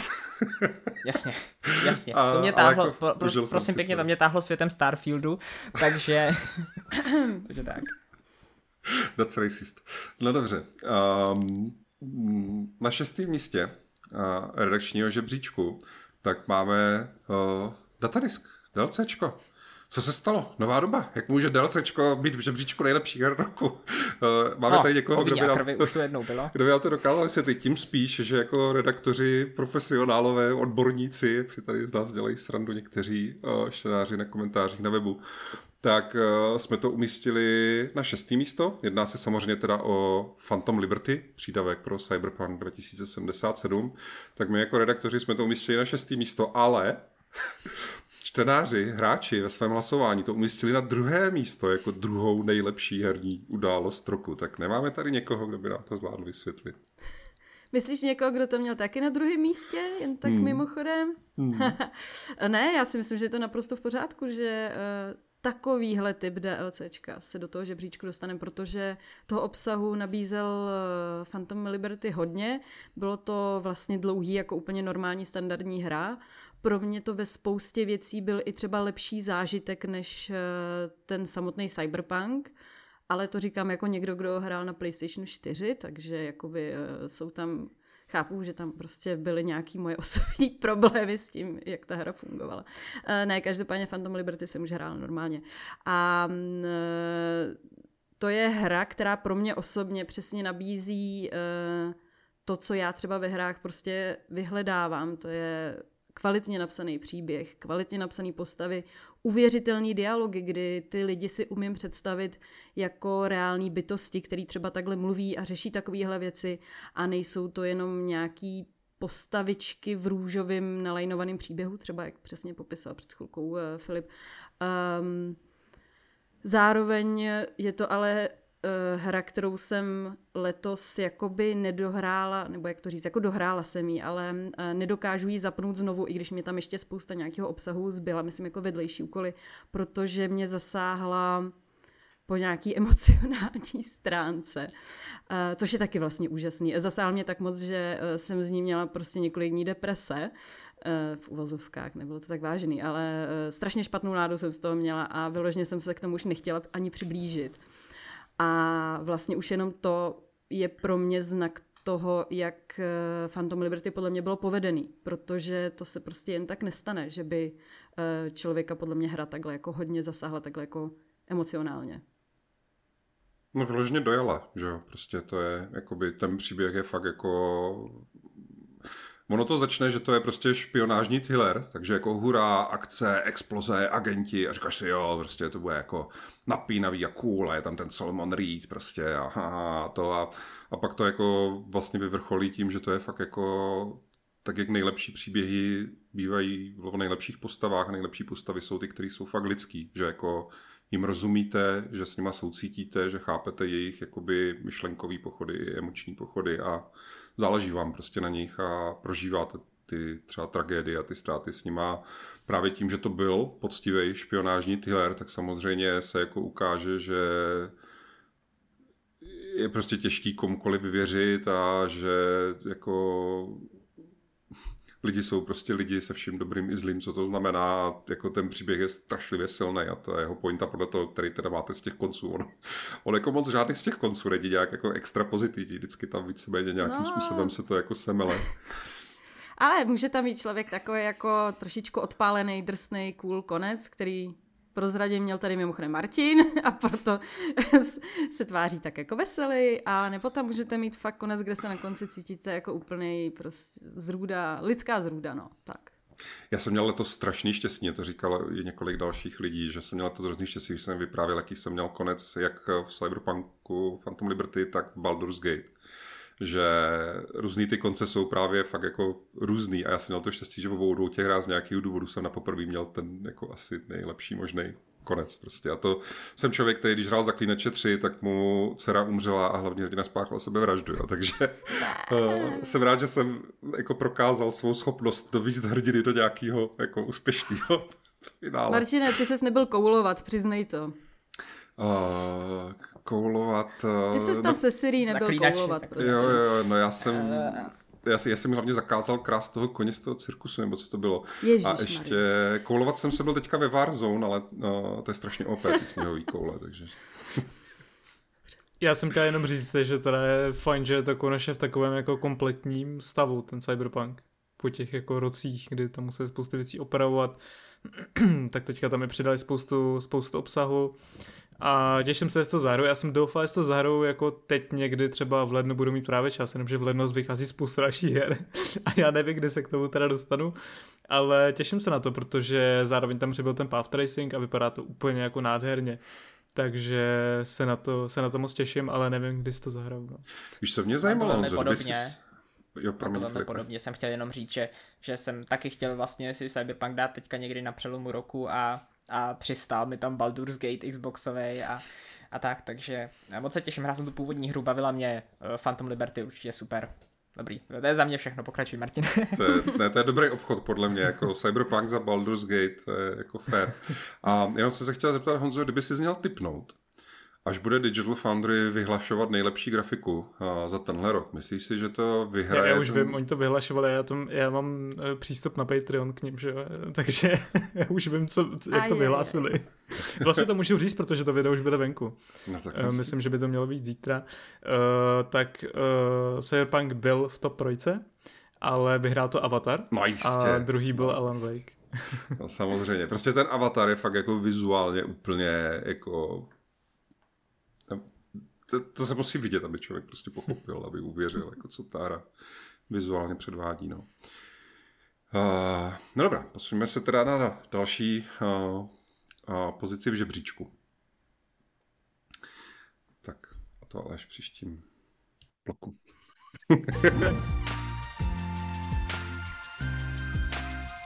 na sedmém místě redakčního žebříčku a se nám umístila další strašidelná hra a, to je další remake. A je to samozřejmě Dead Space, který nicméně ve čtenářském žebříčku se neumístil vůbec. Co si o tomhle myslíte?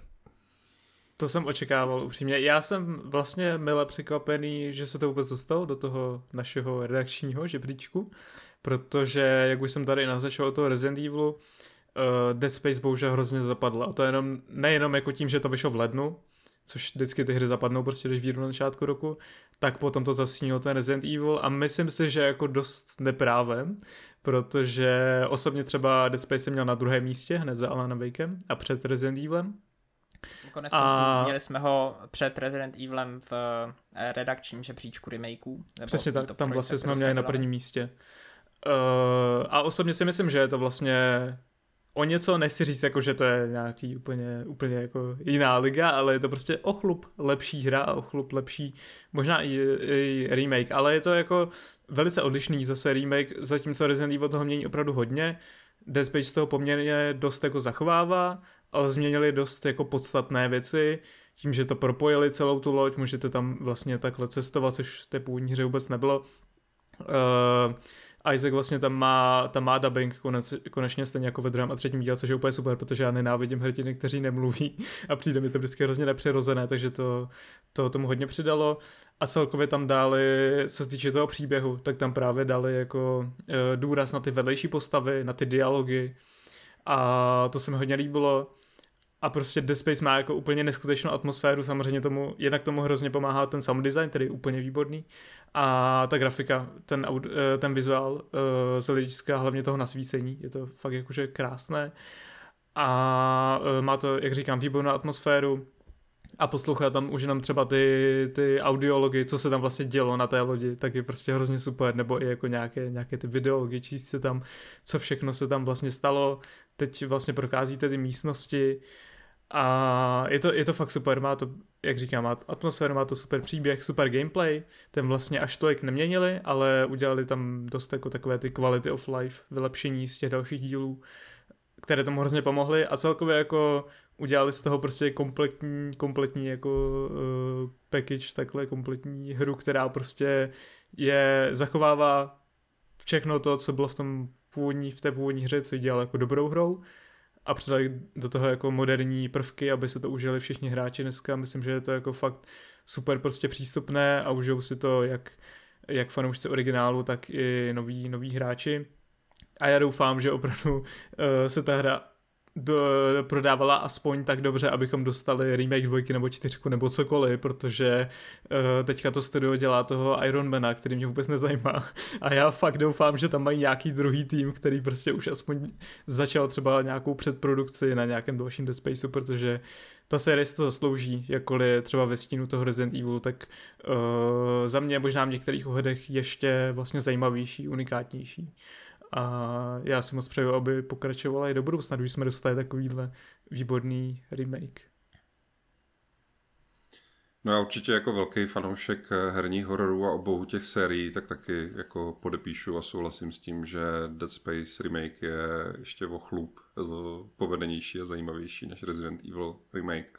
A z mýho pohledu je to proto, že ten Dead Space je opravdu jako křišťálově čistý, rizí horor. A to nejenom jako ta základní hra v té své původní podobě, ale i všechny ty věci, které tam vlastně jako přidali a tak dál, tak jenom dál posilují a rozšiřují tady tenhle ten aspekt té hry, jo, že a já to taky myslím, že jsem to jako zmiňoval tady už v minulosti, že prostě můj problém s Resident Evilem je, že jsou tam takový ty snahy o ten jako sarkastický humor a drsňácký, rádoby filmový hláškování a mě jako to úplně kdyby nesedne k tomu hororu, zvlášť když vypadá, nebo se snaží vypadat tak prostě realisticky a, a opravdově a vážně a strašidelně. A ten Dead Space jako nic takového nedělá, ten je fakt jako prostě bez jakýkoliv výjimky, bez jakýkoliv jako čehokoliv, si čehokoliv jiného, tak to prostě krystalicky rizí, jako navíc teda sci-fi horor, což já mám jako sci-fi horor, je přece jenom asi jako nejradši ze všech hororů. Vyrostl jsem prostě na Vetřelci, na Vetřelcích dvě a tohle je vlastně takový jako splněný sen pro fanoušky tady toho žádného, tady těch filmů. A ten remake opravdu, tam nebylo jediný špatný rozhodnutí, mě připadne, že tam fakt prostě udělali všechno jako úplně, a, úplně skvěle a taky bych si moc přál, aby ta série v jakýkoliv podobě, aby se jakoby vrátila. Nebo a ještě líp, aby někdo dokázal udělat něco podobně dobrýho v tom žádru. No. Kalisto protokol. um, ne, já jsem, já jsem hrál originál a k remakeu jsem se ještě nedostal nedávno, nebo na podzim teďka někdy přibyl do Game Passu. Možná se k němu dostanu, možná zkousnu tmu a ty, ty odporný, odporný věci, co na mě budou vyskakovat a, a tak. A, a možná se k tomu, možná se do toho pustím časem, ale ten remake jsem nehrál, ale, ale vypadá to výborně. Což je všechno, co jsme řekli o tom, jak je to ten rizí horor, takže jsme přesně nalákali páju, že si to teď přidala do backlogu. Já už se nebudu opakovat. jo, jo, to je fér. Co to máme dál? Uh, další místo je, uh, nebo v redakčním žebříčku na osmém místě se umístil Marvel Spider-Man 2, který v hlasování čtenářů se umístil na pátém místě. Um, ono jako, já si dovedu určitě představit, protože nebo dovedu, je mi úplně jasný, že pro některé lidi to třeba byla o, vyloženě jejich hra roku a rozumím tomu proč, protože, jak jsem říkal, tenhle rok byl plný velmi kvalitních her a ten Spider-Man prostě jako patří mezi ně, jo, tam je jako těžký na tu hru jako nějak ukázat, říct, že je v něčem jako nějak jako horší nebo něco, ona je prostě výborná, je jako je nádherná vizuálně, je, je strašně zábavně se to hraje, tím, že to je nativně pro PlayStation 5, tak to neskutečně rychle loaduje, jsou tam díky tomu jako neuvěřitelné věci s tím přepínáním těch postav a tím fast travelem a podobně, ale stejně jako ta první hra a ten přídavek Miles Morales, tak vlastně z mého pohledu to nejzajímavější nakonec na tom Spider-Manovi je zase ten příběh. Je to jedna, jedna přesně z takových těch jako her z PlayStation knihovny, který staví na to, že vás jako protáhnou strhujícím rádoby filmovým příběhem, který je velmi jako výpravný a působivý nejenom tím, co se tam děje jako z hlediska nějakého spektáklu, ale právě tím, že navzdory tomu, že jsou to super hrdinové a super zloduši, tak jsou to vlastně lidi a ukazují tam i ty jejich obyčejní lidský problémy, lidský stránky, lidský slabiny a skvěle s tím jako pracují, že vám na těch postavách, na jejich stazích záleží a tak dál. A za mě teda jedna z věcí, která mě jako bavila nejvíc na Spider-Manu je taky, že se fakt jako hodně povedly kromě těch menších zloduchů, co tam jsou, tak ty dva hlavní zloduši, což je samozřejmě nezastavitelný lovec eh, Craven a prostě všežravá zkáza jménem Venom, jako ty byly fakt báječný, takže um, myslím si, že zcela zaslouženě místo v obou těch uh, žebřících, no. Uh, on to asi nikdo kromě mě tady nehrál, že? Ne, ne, ne. ne, ne. Já jsem hrál tak... tu jedničku a, a toho Moralese a přiznám se, že uh, nevím, jestli jsem prostě chce hrát jako znova tohle, když tam vidím jako určité podobnosti, že prostě ne, nevím, jestli chci po třetí jakoby něco, něco tak moc podobného, no uvidím. Možná se k tomu dostanu někdy. No, to je otázka, protože teďka to vypadá, že od Insomniacu nás čeká těch marveláckých her o, ještě několik. Ani, nejenom, ani mi to nepřipomíná. Nejenom další Spider-Man a nejenom Wolverine, ale ještě asi teda i další nějaký jako marvelácký hry a um, budou mít co dělat, aby je jako náležitě odlišili. Nejenom pokračování Spidermana další, ale samozřejmě i ty ostatní hry. No, ale zase jako Insomniac jsou kouzelníci, takže uh, asi je určitě dobrá naděje, že to bude stát za to cokoliv dalšího udělají. A na devátém místě redakčního žebříčku máme mm, jedno z nejzajímavějších, řekl bych, překvapení tohohle roku uh, jménem Hi-Fi Rush, uh, který teda ve čtenářském žebříčku se neumístilo. Um, tak kdo se, kdo se ho chcete ujmout? Já vím, že tady máme nějaký fanoušky. Já myslím, že všichni tři jsme fanoušci, ne? Mhm.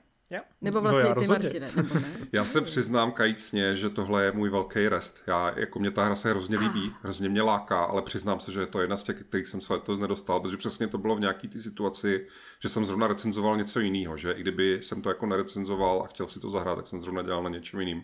Dal jsem si to na seznam a pak furt něco vycházelo každý měsíc tenhle rok, takže furt ty mám na seznamu.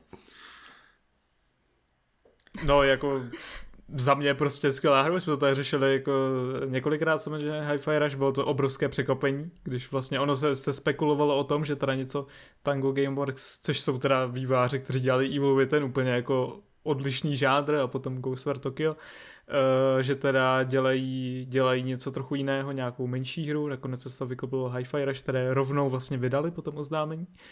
A bylo to hrozně milé překvapení, je to prostě je to hra jako žádná jiná, stejně jako třeba to můžeme říct o toho Alana, který dělá spoustu odvážných věcí, tak Hi-Fi je opravdu velice odvážný.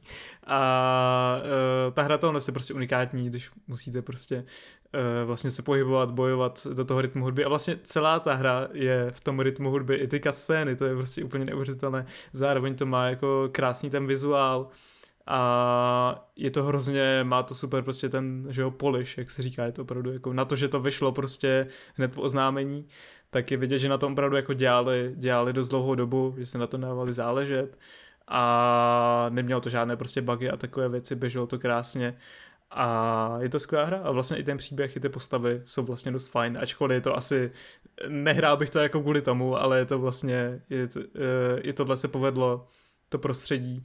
Prostě je to, je to unikátní hra, vzhledem k tomu, že je v Game Passu, tak doporučuji každému si to minimálně vyzkoušet, jestli mu to sedne, protože to stojí za to rozhodně. Velmi souhlasím s Oncou a jenom dodám, že já mám hodně rád hudbu, nebo hudbě se věnuju prostě celý svůj život nějakým způsobem a uh, ta hra pracuje s hudbou úplně výborně, je to jedna ze dvou letošních her, ta druhá, ta, se, ta, ta, ta patří spíš do dílu těch opomenutějších her podle mě.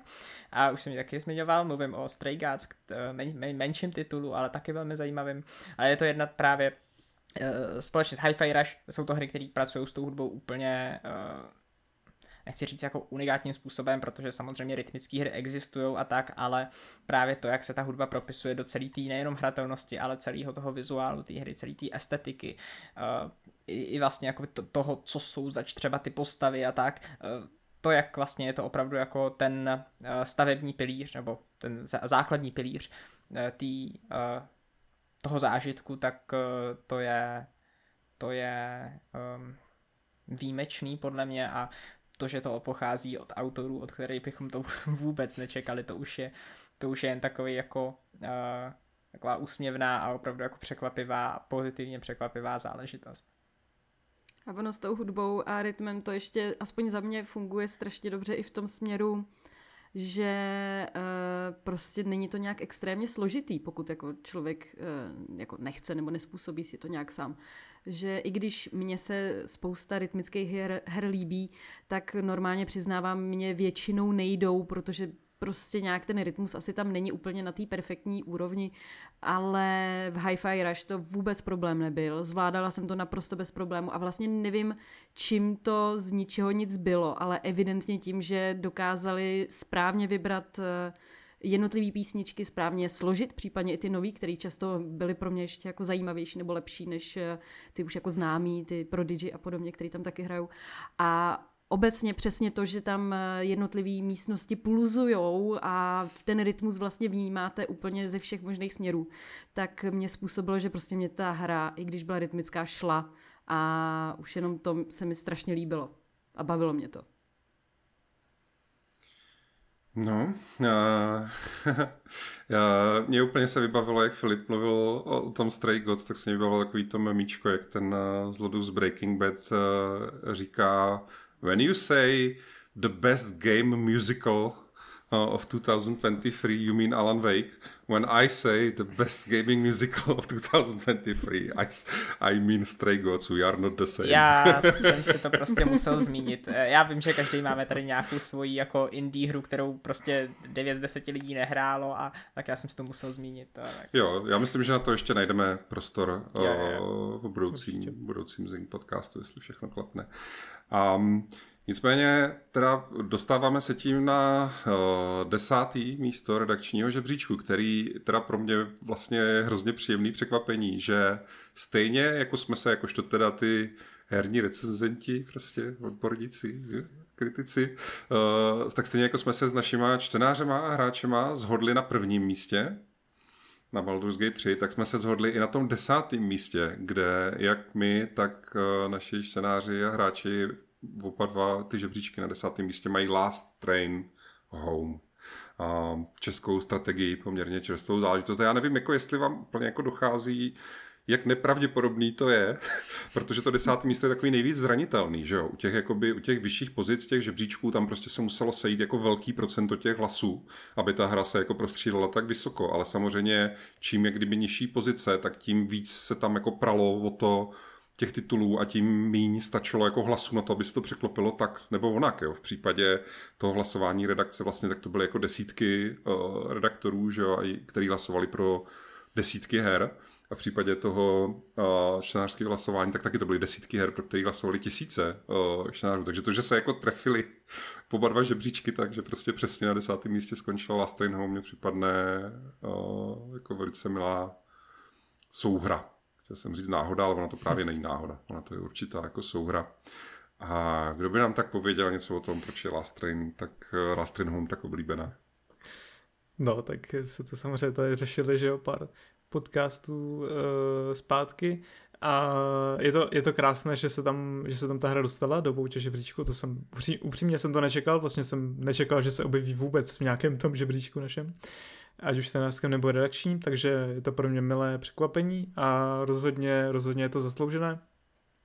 Je to prostě skvělá hra, výborná jako strategie, už jenom jako když odhlédneme od toho tématu, které je podle mě pořád to nejsilnější na tom, protože je to prostě hrozně zajímavé celá ta cesta těch československých legionářů, jednotlivé ty příběhy, které se tam odehrávají a celý ten příběh, který to jako pokrývá celou tu cestu, co se tam všechno dělo, jaké, jaké trable měli na té cestě a, a tak, uh, tak ale i ten gameplay je prostě hrozně zajímavý, hrozně unikátní, že opravdu spravujete tam ten vlak, ale zároveň teda tam máte ty real-time uh, bitvy, musíte se starat o to, aby těm vojákům bylo teplo, aby měli jídlo, abyste měli uhlí vůbec, aby mohla ta lokomotiva jet a uh, je, to, je to fakt jako výborná hra, o které by možná ani člověk nečekal, že třeba, když odhlédneme o toho tématu, že jako vznikne, vznikne vlastně v Česku, a že zaboduje jak teda u hráčů v Česku, tak co vím, tak i jako v zahraničí teda to má docela velký úspěch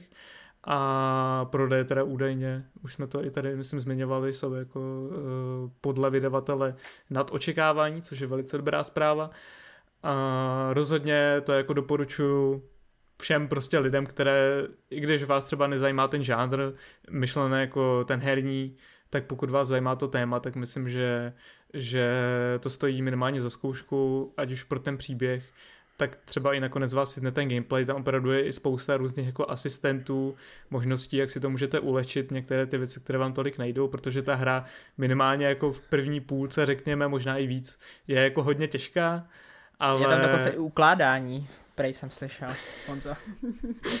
ano, je to ukládání, to mi, to mi nepřipomínejte, protože to je, uh, to je jako velice zajímavá story, ano, kdy jsem prostě si nevšiml toho, že tam, že tam je na klávese F5, teda, že tam je quick save a tak, no. Um, Promiň. Ale na druhou, ne, ne, v pohodě. Na druhou stranu, já jsem si tu hru jako stížil, jo, tímhle. A ve výsledku vlastně jsem si to užil podle mě ještě víc, protože já jsem to nemohl zneužívat ty savey. Takže jako jsem fakt jako pečlivě se rozhodoval, teda jestli risknu nějakou tu akci nebo půjdu tím stealthem a tak. Co Takže... se stane na bojišti, zůstane na bojišti.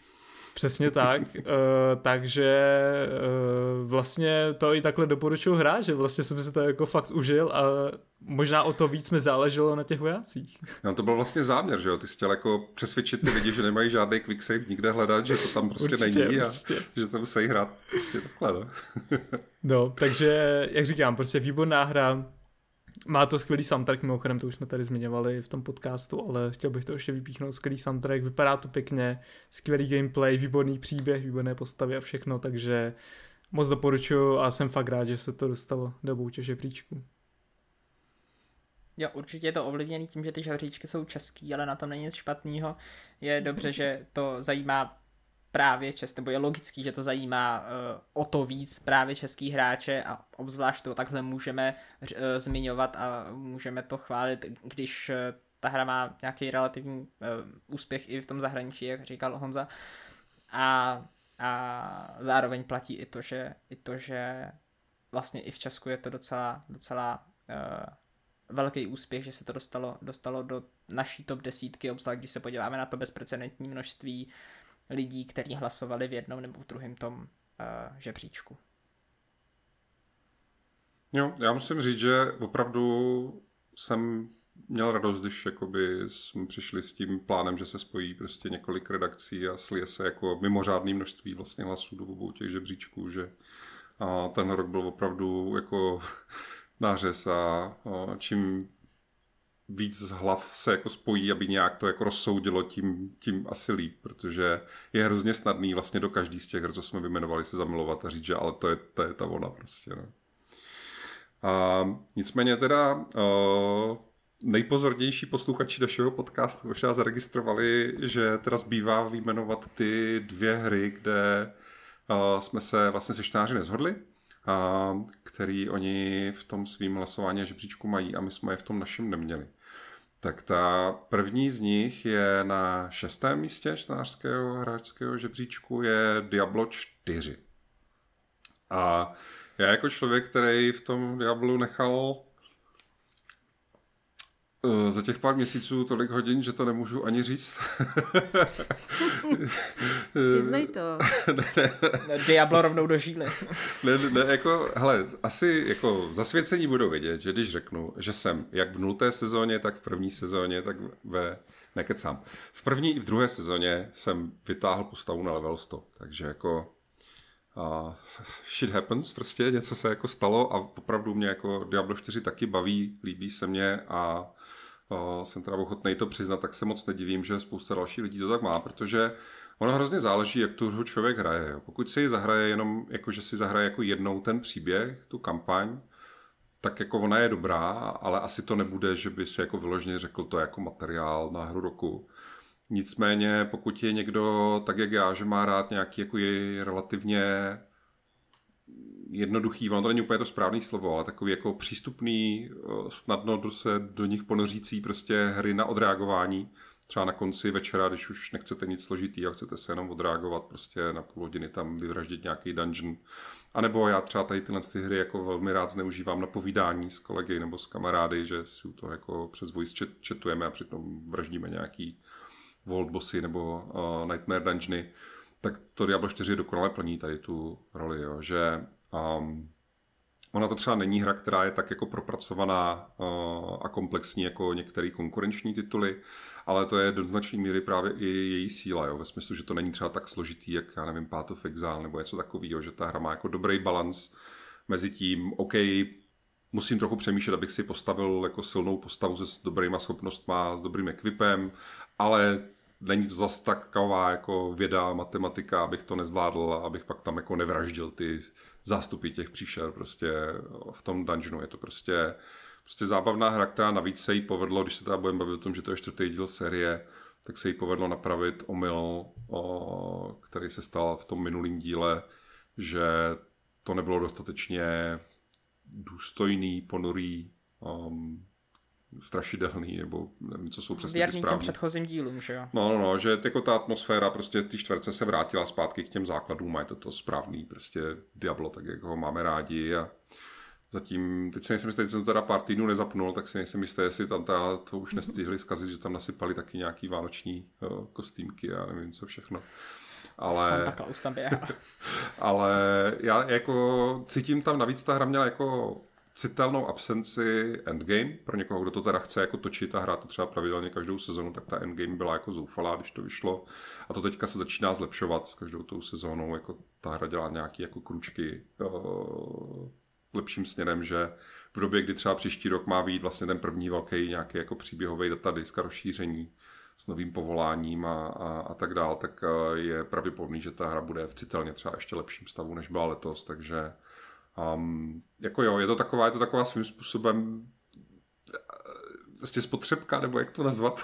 Dobrá hra, dobrá hra. Uh, tak bych to taky nazval. Uh, pojmenoval, hrál jsem Diablo.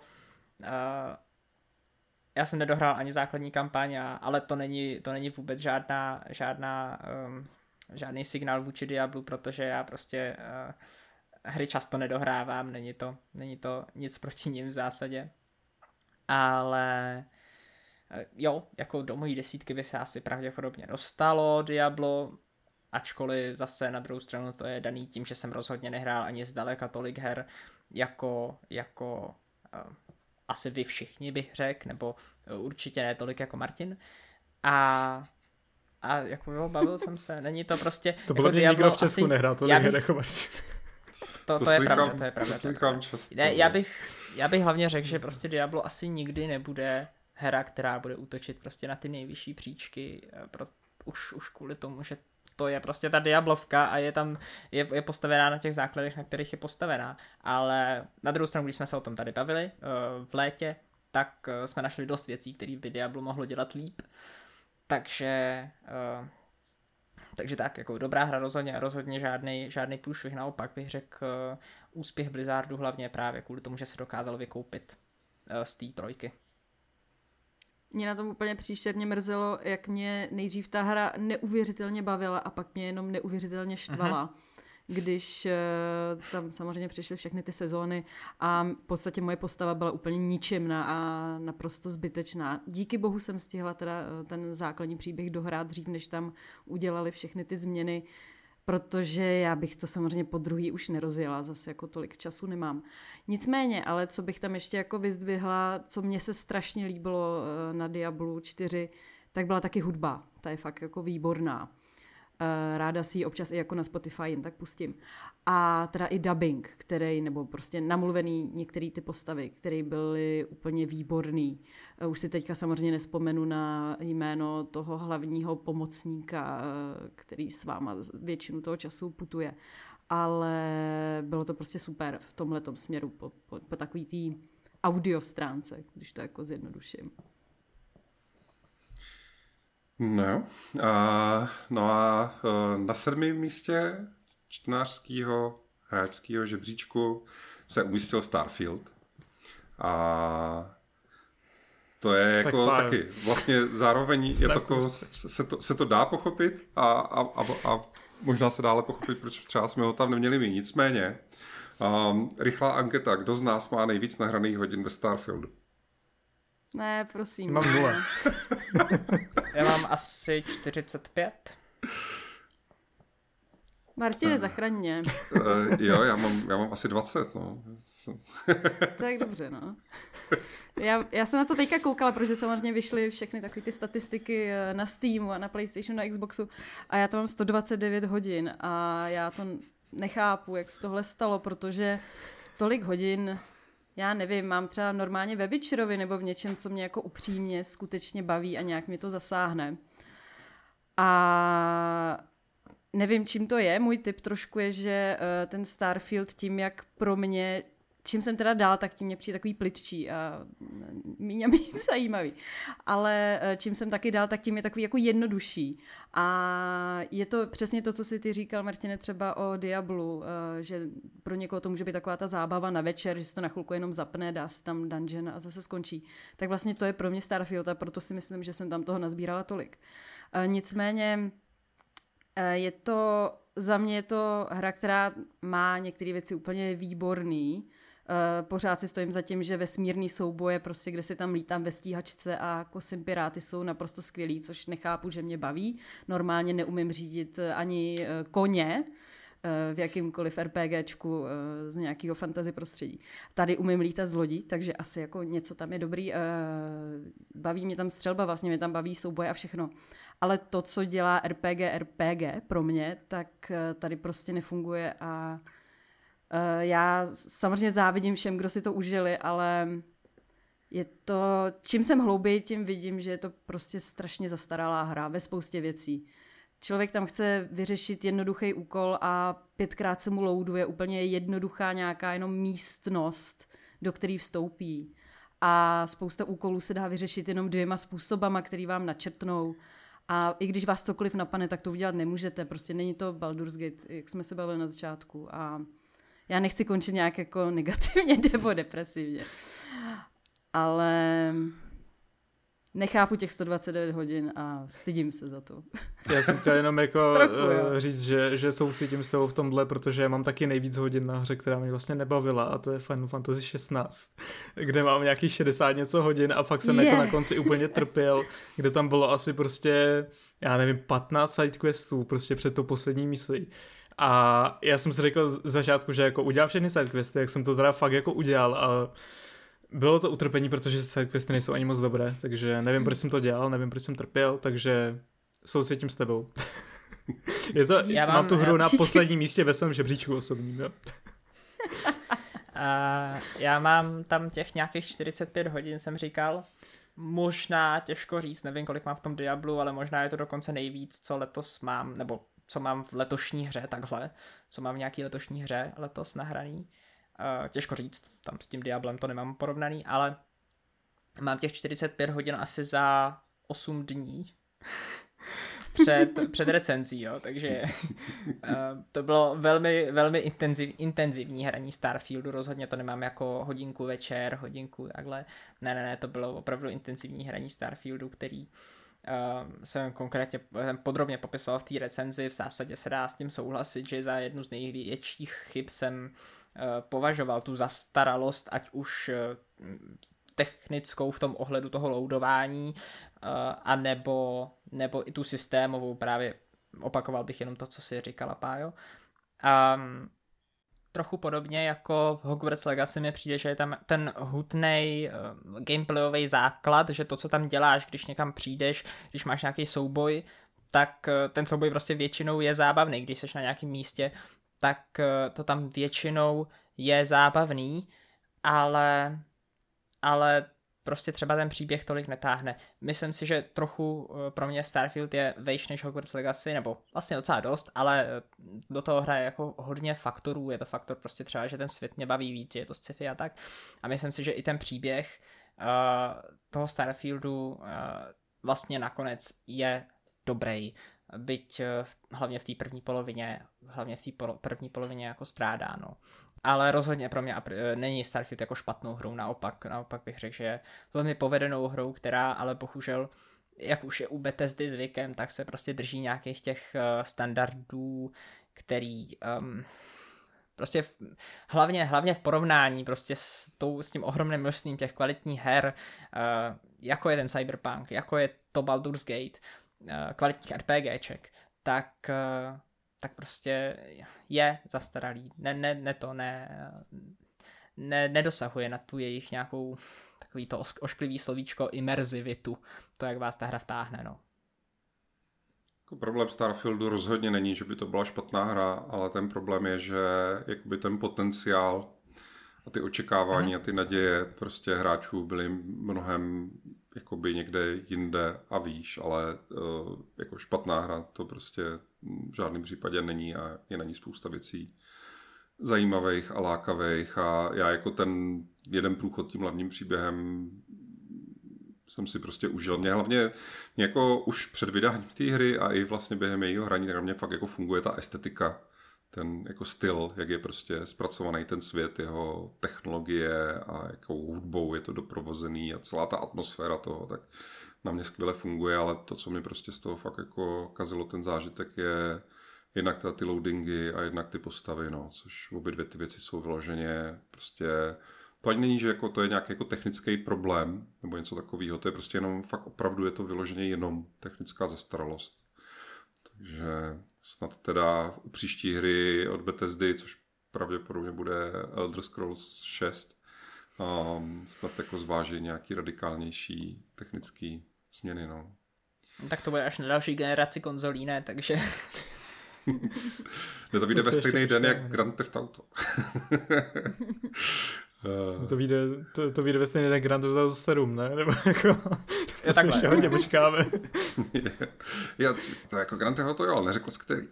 No. jako PlayStation jo, neřekl z kolikáty. uh, je vlastně PlayStation ne, že? No, um, no jo. Dobrá.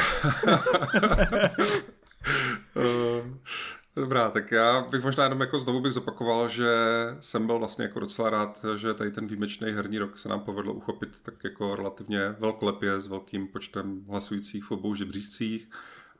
Je to určitě příjemný ohlednutí, příjemná připomínka, že letos jsme fakt dostali skvělé hry.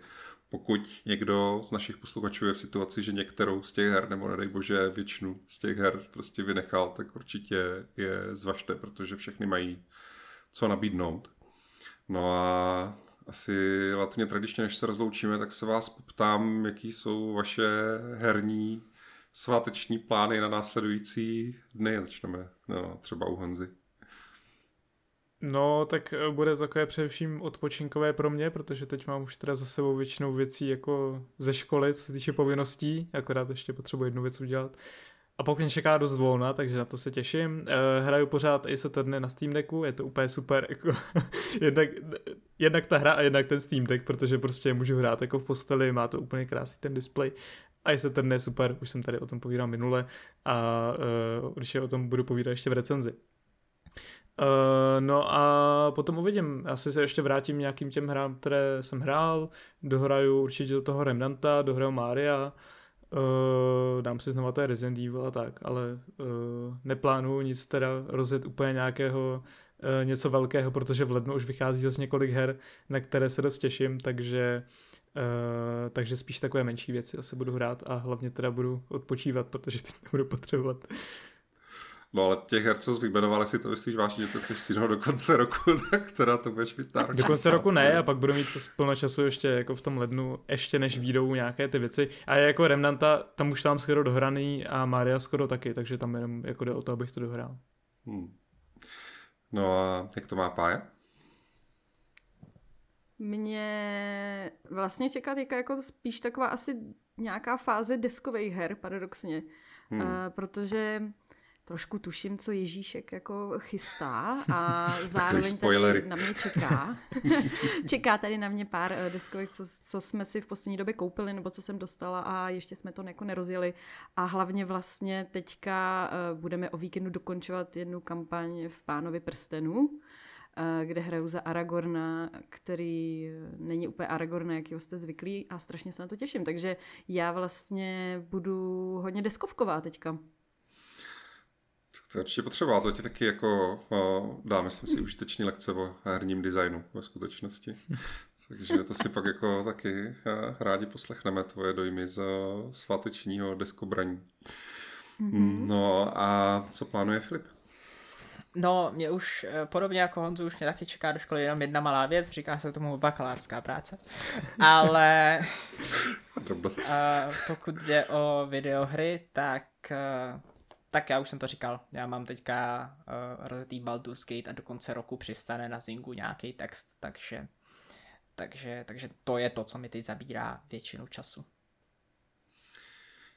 No, já jako jsem teď ve fázi, že jestli se vám vybaví takový to memíčko, jak stojí pán u tabule a na ní spojuje těma nitama všechny ty souvislosti a věci, tak já takhle teďka se nějak snažím zmapovat začátek příštího roku, protože jakožto fanoušek japonských her, japonských RPGček, to, co tam se odehraje, je úplně bezprecedentní. Prostě tam doslova jako dny po sobě výjdou jako pokračování některých jako z největších prostě sérií, co jako jsou myslitelný pro fanoušky těch věcí, takže tam bude jako velmi rychlé sekvencí za sebou, prostě nová persona, nová Final Fantasy, nová Yakuza, ještě je tam, jak se to jmenuje, Grand Blue Fantasy Relink, nebo tak nějak, což je hra, já tu sérii neznám, vím, že jako existuje, ale ta hra vypadá taky, že to bude jako úžasný japonský RPGčko. Um, a tak dále, takže já teďka jako zoufale opravdu jsem začal dělat tabulku a snažím se promyslet, jak to jako udělat, abych si to mohl uh, všechno zahrát. A protože mám samozřejmě panickou hruzu z toho, že mi to někdo vyspojluje, tak jak vždycky.